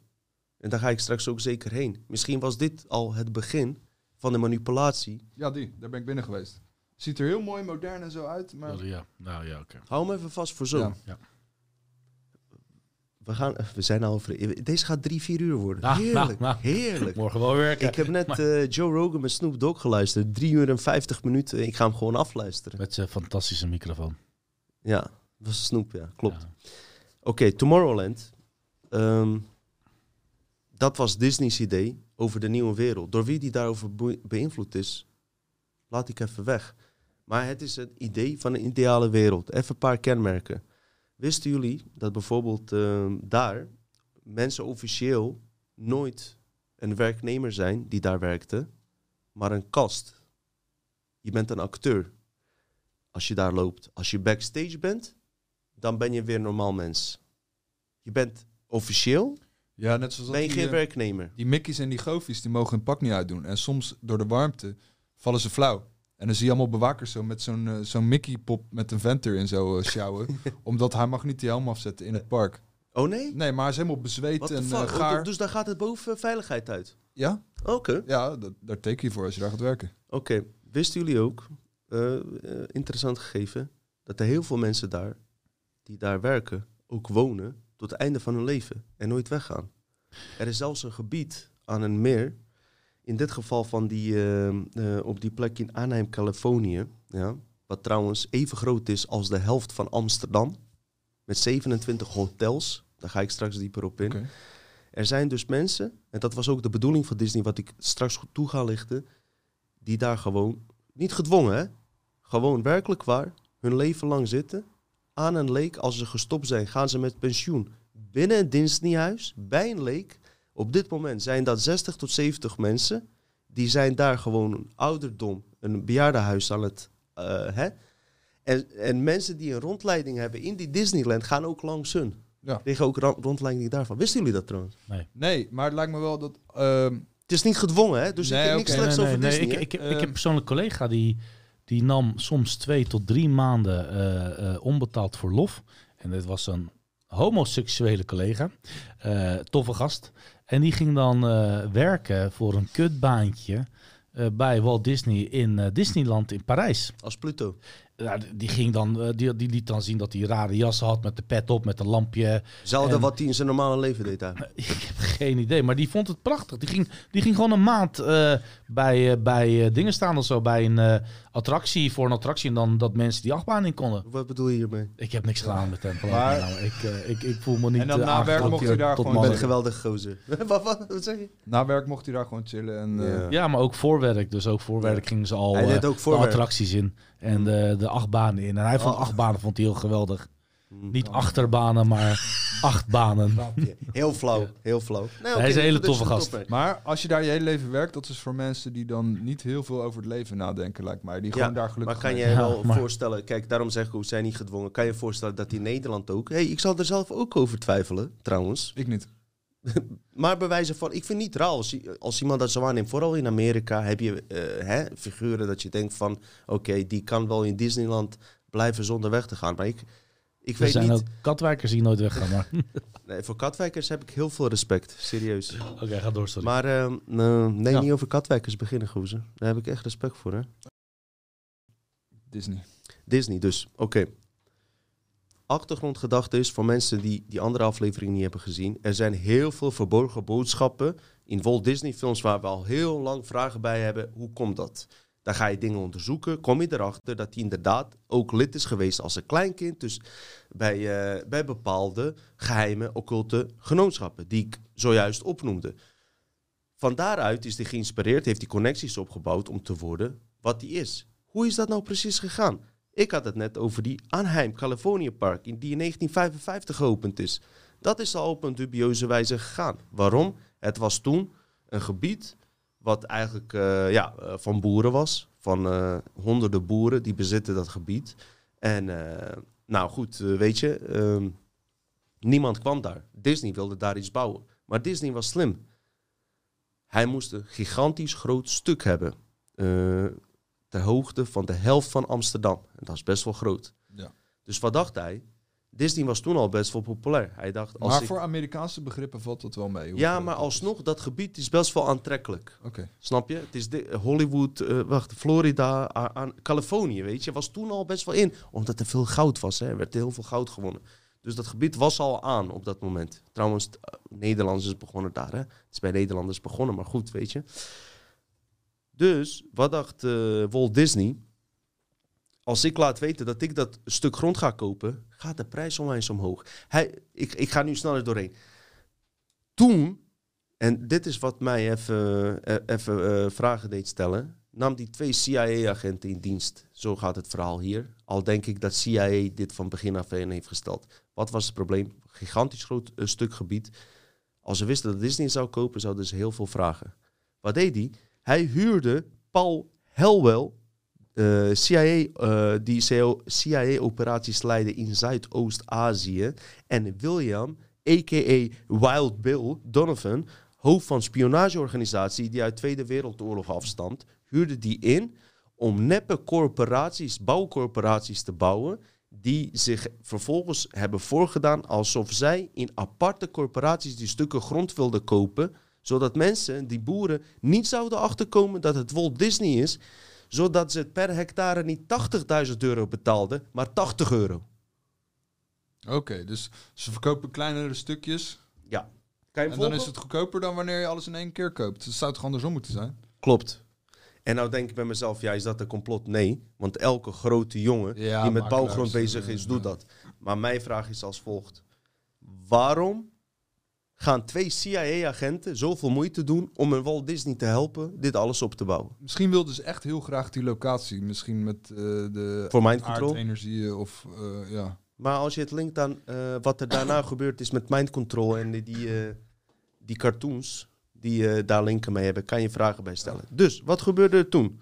Wild Bill Donovan, dat zijn die twee CIA-agenten, die gingen zelfs op een eh, CIA mind control technische manier om met die mensen. Want er was een andere gast die ook grond wilde kopen. Hielden ze een campagne van je moet niet van hem kopen, want hij is een groot koper en dit en dat. Maar op een gegeven moment... Terwijl men- ze dat zelf waren. ja, op een gegeven moment, omdat mensen toen de tijd veel meer met elkaar communiceerden, kwamen die mensen erachter dat het toch Disney was.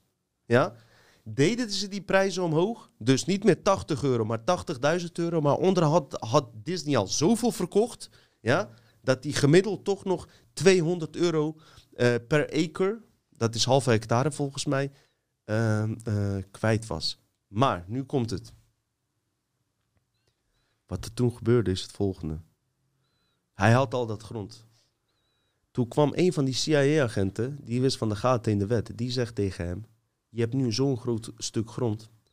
Als je ervoor zorgt ja, dat je het een eigen staat maakt, die Disneyland, ja, dan ben je helemaal geheel onafhankelijk van de overheid. Dan is het een staat op zich, in principe.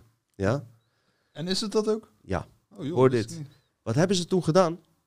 Ze hebben letterlijk spooksteden gebouwd, ja, met eh, burgemeesters en wethouders die gewoon poppen waren, puppets, werd het genoemd in de informatie die ik zocht. Ik weet niet Ja. of het letterlijk puppets waren, ik denk het wel. Soort van NV, naamloos vernootschap, waardoor Disney niet verantwoordelijk was, maar wel achter de regie zat. Oké, en eigenlijk zat je, de- je hoeft niet fysiek een pop neer te zetten. Het is gewoon Nee. een, eh, iemand die... Ja, maar je moet wel wat hebben. Want woonwagenbewoners hebben toch ook een wagen, maar wel Oh, wielen zo. eronder. Ja. Misschien kan je het zo eh, vergelijken. Eh, jullie Ah, kunnen het ja, volgen ja, nog. Ja, ja, ja. ja. Snap je? Be- belasting. Die tips kreeg hij van die CIA-agenten. Wat gebeurt er? Ze hadden daar dus alles. Want je moet aan bepaalde eisen voldoen. Eigen afvalverwerkingsbedrijf, eh, de medische staf, ehm, controleurs. Maar alle waren ze indirect in dienst van, van Walt Disney en CIA. Maar als er wat zou gebeuren, zou, zouden ze hun nooit blamen. Ja. Waarom zeg ik dit? Omdat ze dezelfde technieken hebben toegepast als de staat op zich, waar wij zelf in leven. Ja. Als je het herkent. Op wie blame je het? Op Mark Rutte en Hugo de Jonge. Ja, Maar je- niemand weet wie die... eh, wie zijn de leden van die eh, eh, management outbreak team? Wie zijn die fucking leden? Hebben we ooit gezien? Ik kom daar zo op terug. Hebben wij... Wie zijn de leden van die eh, management outbreak team? Zij zijn degene die het bepalen. Ja. Ik wil hun zien. En als je hun ziet, kom je daarachter dat hun het ook niet zijn. Nee, dat het weer andere figuren zijn. En volgens dezelfde eh, constructie, want ik zeg dit niet voor niks, want mensen gaan herkennen waar we in zitten, da- daarom, daarom doen we dit. Is die fucking ding gebouwd? Ja? Die hele ehm, Disney. Wal- Walt Disneyland is dus en staat op zich. Ze hebben een eh, systeem gebouwd waardoor dat geld ook nog eens in Disneyland blijft. Waarschijnlijk ook door het feit dat die mensen daar beginnen, eh, geboren worden en sterven en doodgaan binnen die fucking Disneyland. Is fucking crazy, Oké, maar dan, JC. waarom zeggen ze dan in Florida? Dan is het toch een staat naast Florida? Of eh, zie ik dat verkeerd? Ja, je moet toch uitleggen waar het is. Ja, oké. En, en maar in Disneyland Parijs geldt het daar ook voor? Ze hebben het spe- specifiek over deze. Ah, Oké, ja, want Hoe het over die andere weer- gaat niet, want je hebt Disneyland en je hebt ook Disney Disney, World. World. World. Er zijn verschillende dingen? Ja, want dat wil ik dus even zeggen. Ehm, over het oprichten van. eh, welk jaartal was het voor op, opgericht? Ook weer? 1955, Anaheim, Californië. 1955. Oké, Yes, ja, ja, ja, nee, klopt. Want de CIA bestaat vanaf 1947, omdat hij natuurlijk al in, in 1901 is geboren, Disney. Wil je nog een eh, grappig feitje tussendoor dus zeggen? vandaar dat wilde zeker. Eh, na Pearl Harbor, toen de Japanners Amerikanen hadden gebombardeerd, Mhm. heeft de CIA. eh, dit is allemaal gedocumenteerd bewijs, hè? Het is geen complot. Heeft de CIA direct hele Disney overgenomen. Heeft propagandafilmpjes gemaakt eh, naar aanleiding van die aanslag. Nou, ik hoef jullie niet te vertellen, in die andere aflevering hebben we gezien eh, wat voor propaganda ook met de Tweede Wereldoorlog werd gevoerd. Hè? Ja, Donald Donald Duck met die eh, Hitler. Maar sterker nog, hier wordt verteld ook dat Goebbels, dat was een van de grootste propagandeurs van de Hitlerjugend, eh, techniek van Walt Disney gekopieerd heeft voor de Hitlerjugend in Duitsland. Ja, Hey Hitler, hoe is het? als het werkt. Waarom niet? Ja. Ja, weet je, die eh, raketontwikkelaars die konden ook gewoon aan de slag bij NASA, ja. Hm. Oh, eh, eh, eh, wil, je het nog, wil je het nog gekker hebben? Vertel Werner von Braun, dat is, weten jullie Werner von Braun? Ja, zeker. Is dat de broer van Eva Bruin? Nee. Nee, kom, Kom op, man. op, kom op, kom op. Ersan. Eh, eh, dat is de V2-specialist van Hitler eh, die ehm, eh, Londen, als hij bijna af had gemaakt, dan was Londen volledig plat gebombardeerd met hoe- supersonische raketten die dus ook via de ruimte eh, zijn weg konden vinden. Oké. Ja, vervolgens, Niks aan de hand. vervolgens, een paar duizend mensen zijn dood. Die man was betrokken bij zoveel duizend dode Joden. Ja. Oorlog is afgelopen. Operatie Paperclip komt van deze trui. Wie nemen ze mee onder andere? Werner van Braun. En die wordt uiteindelijk de directeur van NASA. Wow, hey, yo. Oké, nee, sorry, wist ik echt niet. Nee, dat maakt verder niet uit. Maar die Werner van Braun heeft in drie Disney-films technische directeur geweest toen Disney space video's ging maken. Oh. Ook nog eens. Ik Je kan dat echt, eh, wel aan relateren. eh, maanlanding of Nee, zo? Nou, ja, theoretisch, gewoon, wat eh, kan, of wat niet cartoons, kan. Cartoons, cartoons. Maar wel die Oh, mind welke control. dan? Eh, even kijken, misschien kan ik dat terugvinden. Maar eh, hey, eh, alles wat ik zeg, mensen, is terug te vinden. Dus ik heb het nu alleen over feitelijke afleveringen. Dus geen geruchten of wat dan ook. Dit kan je terugvinden. Ehm, waarom ook? Die Secret Space Program was gestart. Maar mensen moesten tegelijkertijd ook enthousiast worden gemaakt voor dit soort dingen. Ja. Om het maar met science fiction te linken. Ja. En Werner van Braun is gewoon technisch directeur van Disney geweest. Oké. Man in Space, Werner von Braun. 1975, 1975. Maar- Ja. vinden? Als je zoals ik zou denken dat dat hele space fake is, dan zou dit toch de, de bron zijn waarin ze, zeg maar, mensen dat gaan aanleren om dat te denken. Ja. En mijn vraag aan jou is, eh, als space fake zou zijn, hè? Ja. bedoel ik als vriend, Hoe het uitgelegd wordt. hoe het uitgelegd wordt. Er mijn is wel vraag aan ruimte jou is, buiten ja, onze wereld. maar dat is mijn vraag. Ja. Jij denkt dat wat ons uitgelegd wordt nep is, oké, dat kan ik me voor Grotendeels, ja. Zou ik ook Ja, geloven. Maar denk jij dat buiten dit alles niks bestaat verder? Jawel. Nee, nee, nee, maar Alleen, mijn vraag is, dat is eh, mijn vraag. Kijk, ik zie het als de ruimte buiten onze wereld. Dat- Mhm. Dat is oneindig. Dat Ja. is de ruimte. Alleen hoe wij dat eh, onder ogen krijgen, is niet wat het is. Mm. Dus Maar- ik- maar er is wel iets buiten onze wereld. Geloof je wel dat er iets zo- buitenaards bestaat? Ja, dat is buiten de aarde. Alleen ehm, eh, door de ozonlaag het luchtledige in, Mhm. daar gaat het bij mij dan dat ik denk, nou, nee, nee dat, dat, E- Even een simpel vraag dat mensen nog beter beeld krijgen. Eh, geloof jij dat er een mogelijkheid is dat er op een andere planeet op dit moment ook gewoon andere wezens kunnen zitten die leven? het concept planeet vind ik dan. ehm, kijk, Zijn wij gewoon- de enige op deze aarde? Ja, het is lastig. Kijk, ehm, deze aarde universum. is onze wereld. Alleen, ehm, ja, als je eh, flat earthers, die, die denken de wereld is plat. Mhm. Stel nou dat, dat dit is de, de aarde, gewoon, eh, Ja. je hebt hier de aarde. Dan wat helemaal daar is, in verhouding in schaal, zeg maar, dat, eh zou je ook lichtjaren kunnen noemen hoe ver dat is. Mhm. Over de ijsvlakte, de ijsmuur, weet ik het. Dat daar een andere zon is, die ook zijn eigen wereld daaronder heeft. Kan. Dat, dat is buitenaards. Of een andere planeet, wat we dan een planeet noemen, terwijl het gewoon een andere wereld is. buitenaardse beschavingen dat ze kunnen bestaan? Ja, tuurlijk, dat er iets... Oké. Wij, wij, mensen zijn niet... Het, het is... eh, iemand zei een keer, eh, ik weet niet meer wie, van het is arrogant om te denken dat, dat mensen de enige eh, eh, wetende wezens zijn. Dat zeg was maar. ik. Dat was ik ook. dat Ja, was ik nou, hartstikke goed jongens. Ik zei, je bent heel erg naïef bezig als je denkt dat wij de enige... Maar dat weet hij ook wel hoor. Dat Ja, weet. Maar dat dus- bedoelt hij niet. Nee, maar anders ga Hij ik ook niet zo'n heel boek over die Grey Aliens zitten uitleggen Nee. als ik dat niet Nee, maar dat weet ik je. toch. Maar weet je waarom ik die vraag stel? Z- zodat mensen ook weten hoe je erover denkt, gozer. Ja. Het Ik gaat, weet dat het jij gaat er meer om dat, eh, kijk, planeten en zo, meer eh, dat vacuüm wat ertussen zit. Dat, dat Ja. vind ik gewoon raar. Ja. Kan, kan. Zeker. Zullen we even teruggaan naar deze, maar eh, we houden die vast. Eh, het feit is wel... Kijk, als je echt goed gaat kijken, ook deze tijden dat Disney begonnen is, is ook rond tijd van de Roswell, rond tijd van Operation Paperclip, ro- rond al die eh, programma's die er lopen, die wel of niet echt zijn. Het feit is wel dat toen die buitenaardse ehm, propaganda of echtheid, wat je wil weten, want we weten niet, wel naar voren is gegaan. Vliegende schijven, vliegende schotels. Al die feiten kwamen toch net na de Tweede Wereldoorlog. Disney kwam daarin op. Dan kunnen jullie vragen, ja, Disney, wat heeft dat met Hollywood ontmaskerd te maken? Heel veel. Ik moet even doorgaan, ik ben misschien te lang aan het praten, maar dit wordt een lange aflevering. Wat is er aan de hand? Ehm, ook Disney is dus hiervoor gebruikt. Je ziet dat Werner van Braun en wie weet wa- waar we nog allemaal achter gaan komen, hoge pieven, achter de schermen zitten van wat er wordt uitgezonden. Daar wil ik heen hiermee. Ja. Weet je? Je hebt dus een, een Duitser die verantwoordelijk is volgens, hè, volgens de bewijzen, volgens stukken in de historie voor best wel negatieve dingen. Die wordt zomaar aangenomen bij NASA. Die staat als een technisch directeur in een Walt Disney film waar jij onschuldig met jouw gezinnetje heel vredig kijkt naar keihard gewerkt te hebben. Naar een Walt Disney aflevering denk je, oh, wat is de wereld vrolijk terwijl die door een fucking natie wordt geproduceerd. ja. Snap je? Nou, dat, is dan wel weer een linkje met rollenpraat. Maar ouders die kijken dan naar, eh, hoe heet het programma ook weer? RTL Boulevard. Dat is zo'n fucking ranzige Je zit programma. gewoon naar Coke Junkies te kijken. Gadverdamme. maar hele beschaafde mensen kijken daarnaar. mhm. Terwijl het zijn gewoon trieste figuren.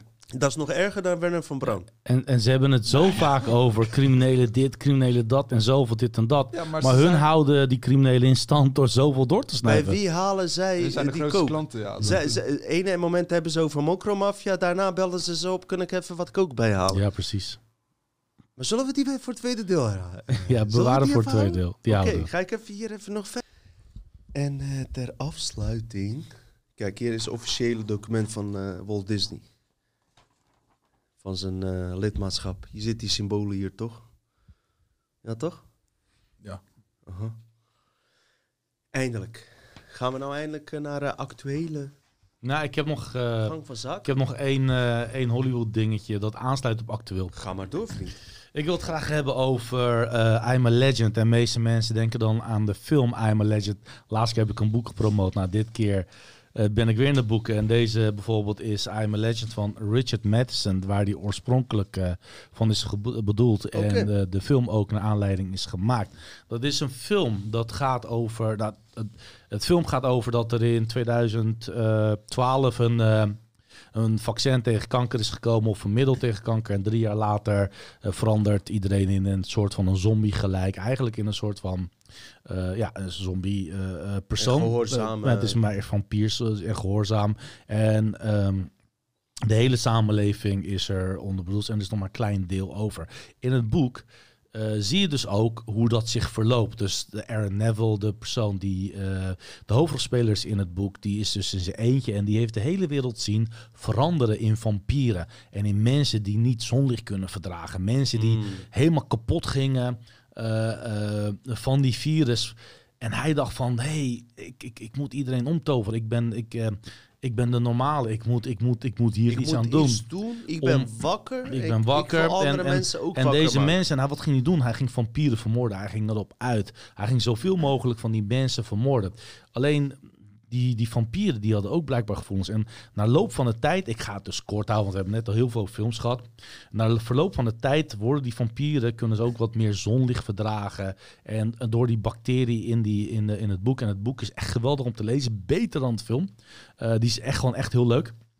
Eh, en gemakkelijk om die, die lees je wel echt in één keer door. Mhm. Ehm, en ehm, hij komt heel veel dingen tegen. Hij komt een, een, vrouw tegen waar hij ook steeds meer contact wil. Een hond dat hij eh, dat hij graag wil. En hij voelt zich toch eenzaam. En hij is totaal aan het vechten Wat tegen, het de, tegen het wereld. Het probleem is dat iedereen is ver- veranderd in een vampier. Waarom? En hij de enige gezonde door een bacterie. Ze Bacterie. weten niet waarom. Een bacterie of een virus.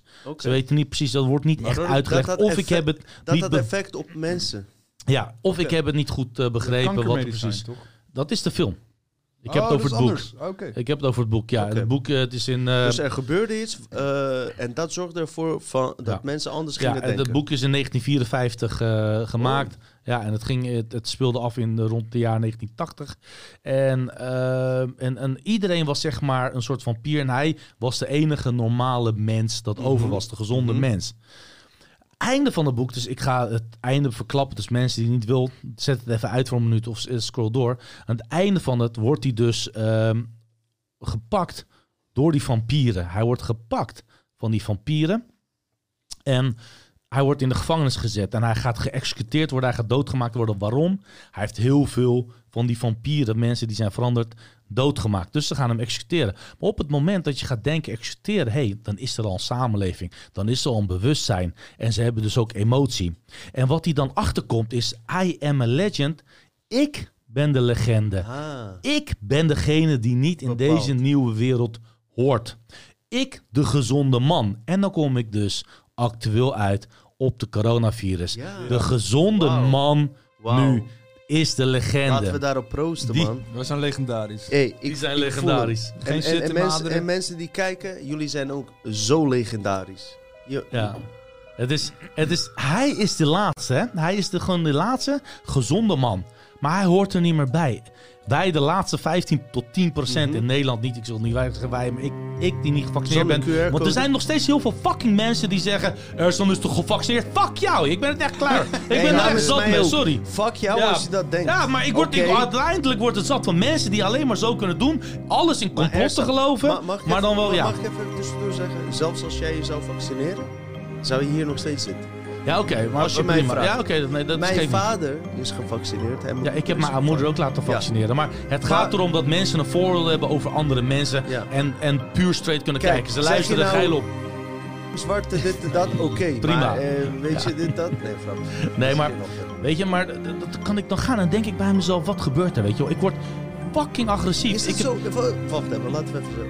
Kan je even vertellen waarom dat zo is? Ik wil wel even weten. Voor mij ik heb een, een vriendin, de vader laatst, van 70 jaar. Die man is een nacht in de cel gegooid. Een nacht in de cel, omdat hij niet een coronabewijs liet zien bij een eh, biljartclub waar hij al 50 jaar lang komt, waar hij zijn biertje doet en gaat biljarten. Omdat er een fucking NSB'er was die zei van, hé, hey, hij heeft niet meegewerkt. Ze hebben hem een nacht in de cel, omdat hij ook niet met de politie zei van, ik ga er niet uit, want dit is een plek waar Waar ik was hoor. het? Nederland hier? In mijn woonomgeving, vlakbij hier om de hoek. Ik wil even door, want dit is wel voor mij wel echt Ja, emoties. zeg maar, sorry. Mijn broer is bijna doodgaan aan door corona-gevolgen. Ehm, hij had nog maar weinig longcapaciteit. Als je onder bepaalde longcapaciteit bent, ben je al afgeschreven. Toen we hem naar, hier naar de LUMC brachten, dan zei die tyfusarts waar ik echt... Ik ben net mijn fucking vader verloren. En ik wilde de vorige keer niet over hebben. En ik moest mijn broer ook bijna verliezen. Wat gebeurt er? Die fucking arts op de LUMC zegt... Ja, zijn longcapaciteit is nog maar 20%. Dat zegt hij omdat hij van hem af wil. En ik ken nog een paar. En of het toevallig wel Turk, maar het is niet ontoevallig. Maar ons kwam, hij kwam erachter dat mijn broer niet gevaccineerd is. Dus hij wilde gewoon vanaf. Wij moesten fucking zelf gaan smeken om een andere second opinion, om een ander ziekenhuis. Uiteindelijk is mijn broer naar Zoetermeer gestuurd. Daar ook met die arts en met die IC-arts. Nou, zijn, long, zijn zuurstof in zijn longen was nog 39%. Hij moet niet veel lager zitten. Maar daar zei van nee hoor, het komt wel goed. We zetten hem gelijk aan het infuus. Maar hier dus gelijk een arts Wacht, die het fucking een eet heeft gepleegd. Die iedereen hoort te helpen. Hier in fucking Leiden. Oké, oké. Google Doctors. Oké, wacht even.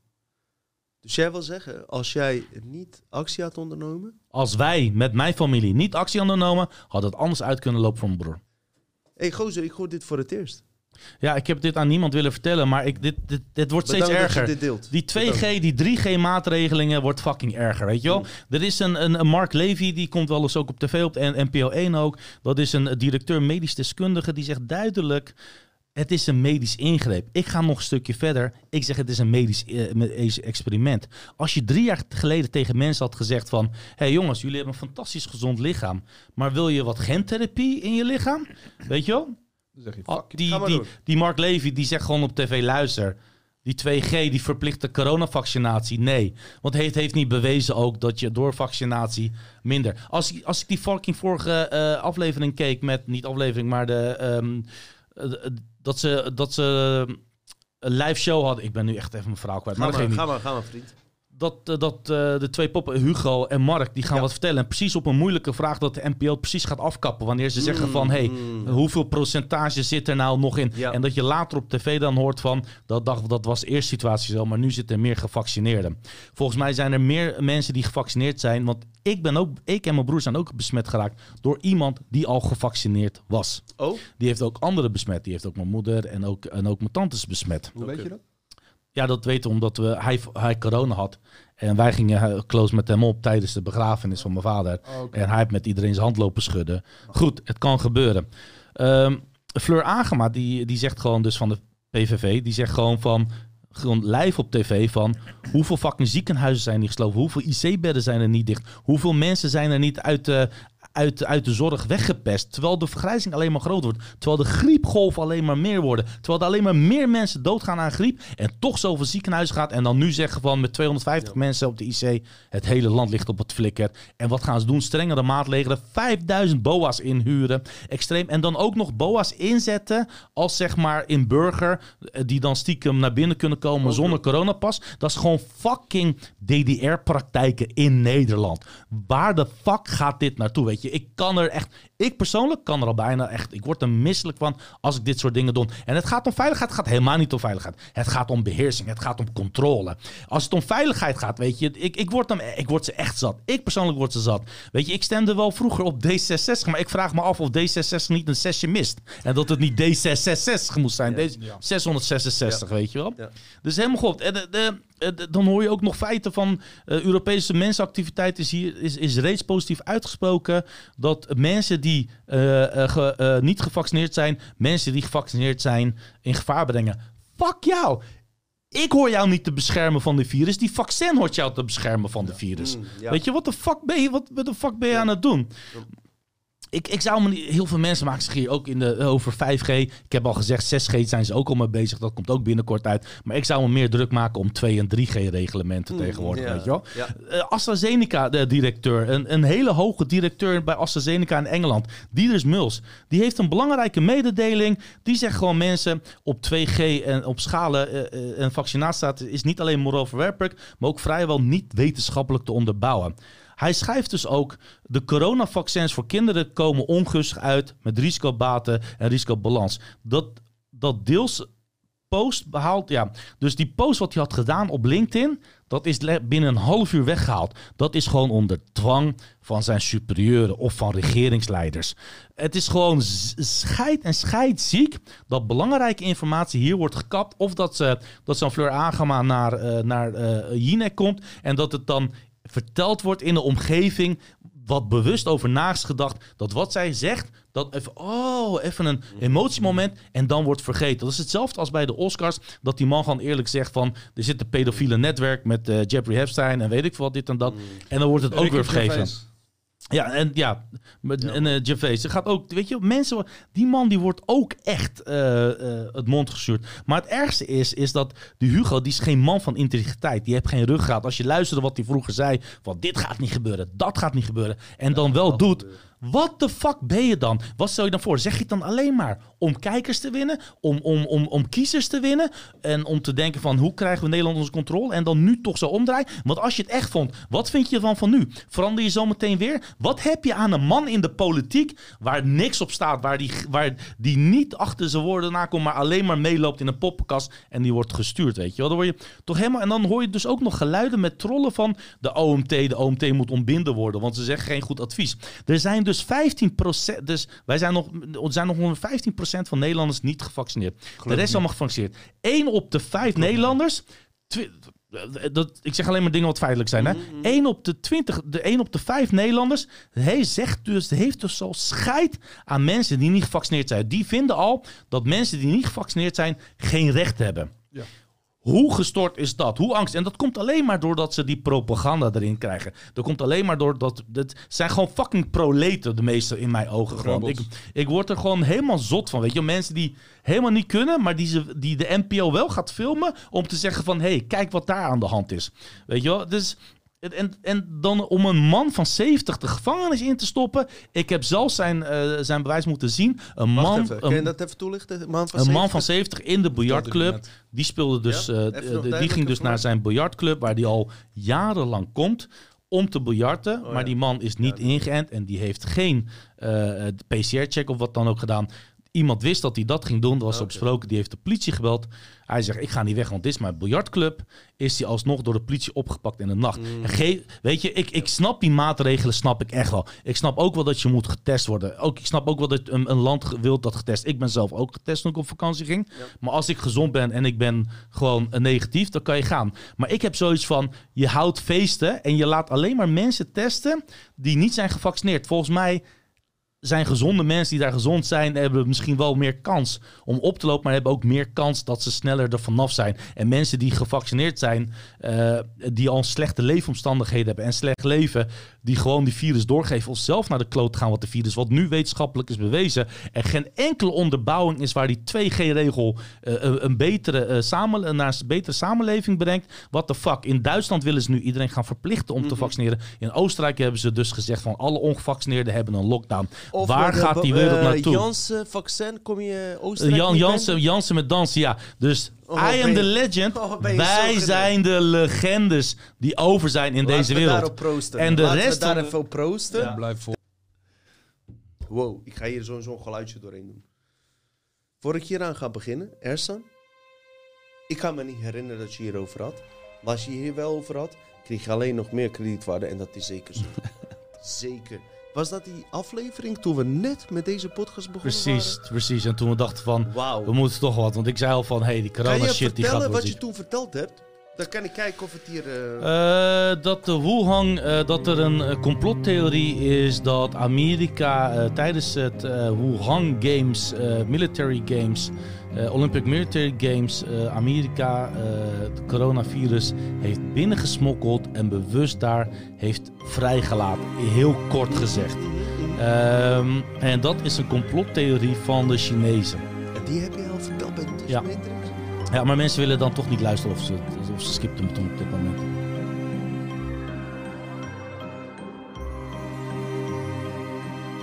Of maar ik, heel veel mensen willen ook geen andere, oudere aflevering kijken. En dat is ook prima natuurlijk. Dus Ja. als ze later zijn ingelogd. Ik moet wel eerlijk zeggen, als ik kijk naar bijvoorbeeld deze aflevering, waar ik van weet dat we ingewerkt zijn, de laatste 10, 20 afleveringen, dan vind ik die tweede, ja, weet je. Ja, ja, maar het was wel wel begin. We moeten wel ergens beginnen. Hè? Snap je? Ja. Toen hadden we iets van 500, 600 kijkers. We En, waren al eh, blij met 200, 100. Nou, dat ook weer niet. Duizend kijkers hadden we wel en zo. Maar eh, ja, oké.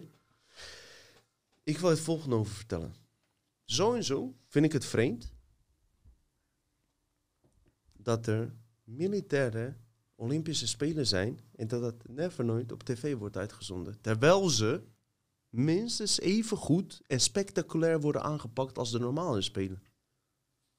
Ik snap niet waarom daar verschil in zit. Want je hebt Olympische Spelen. Dat zijn toch gewoon mensen die ergens goed in zijn. En of dat nou een militair is of een burger. Dat zou dan toch niet uit moeten maken. Ah, dat is een hele goede vraag. Of zit er Toch? een, toch een eh, psychologische agenda achter? Ja, of een andere soort training. Misschien een of ander Ja. eh, middel wat, eh, wat ze testen. Je zou kunnen zeggen dat het afstamt van eh, krachten die de landen onderling willen laten zien. Je zou kunnen zeggen dat kan al onder hè, normale bevolking, maar misschien toch ook onder militaire bevolking laten zien van onze mariniers kunnen hem beter geven. Maar ook om een morele steun binnen het leger defensie eh, te hebben. Precies. Maar Sport is bedacht Simon. om eh, soldaten eh, actief te houden als er geen oorlog is.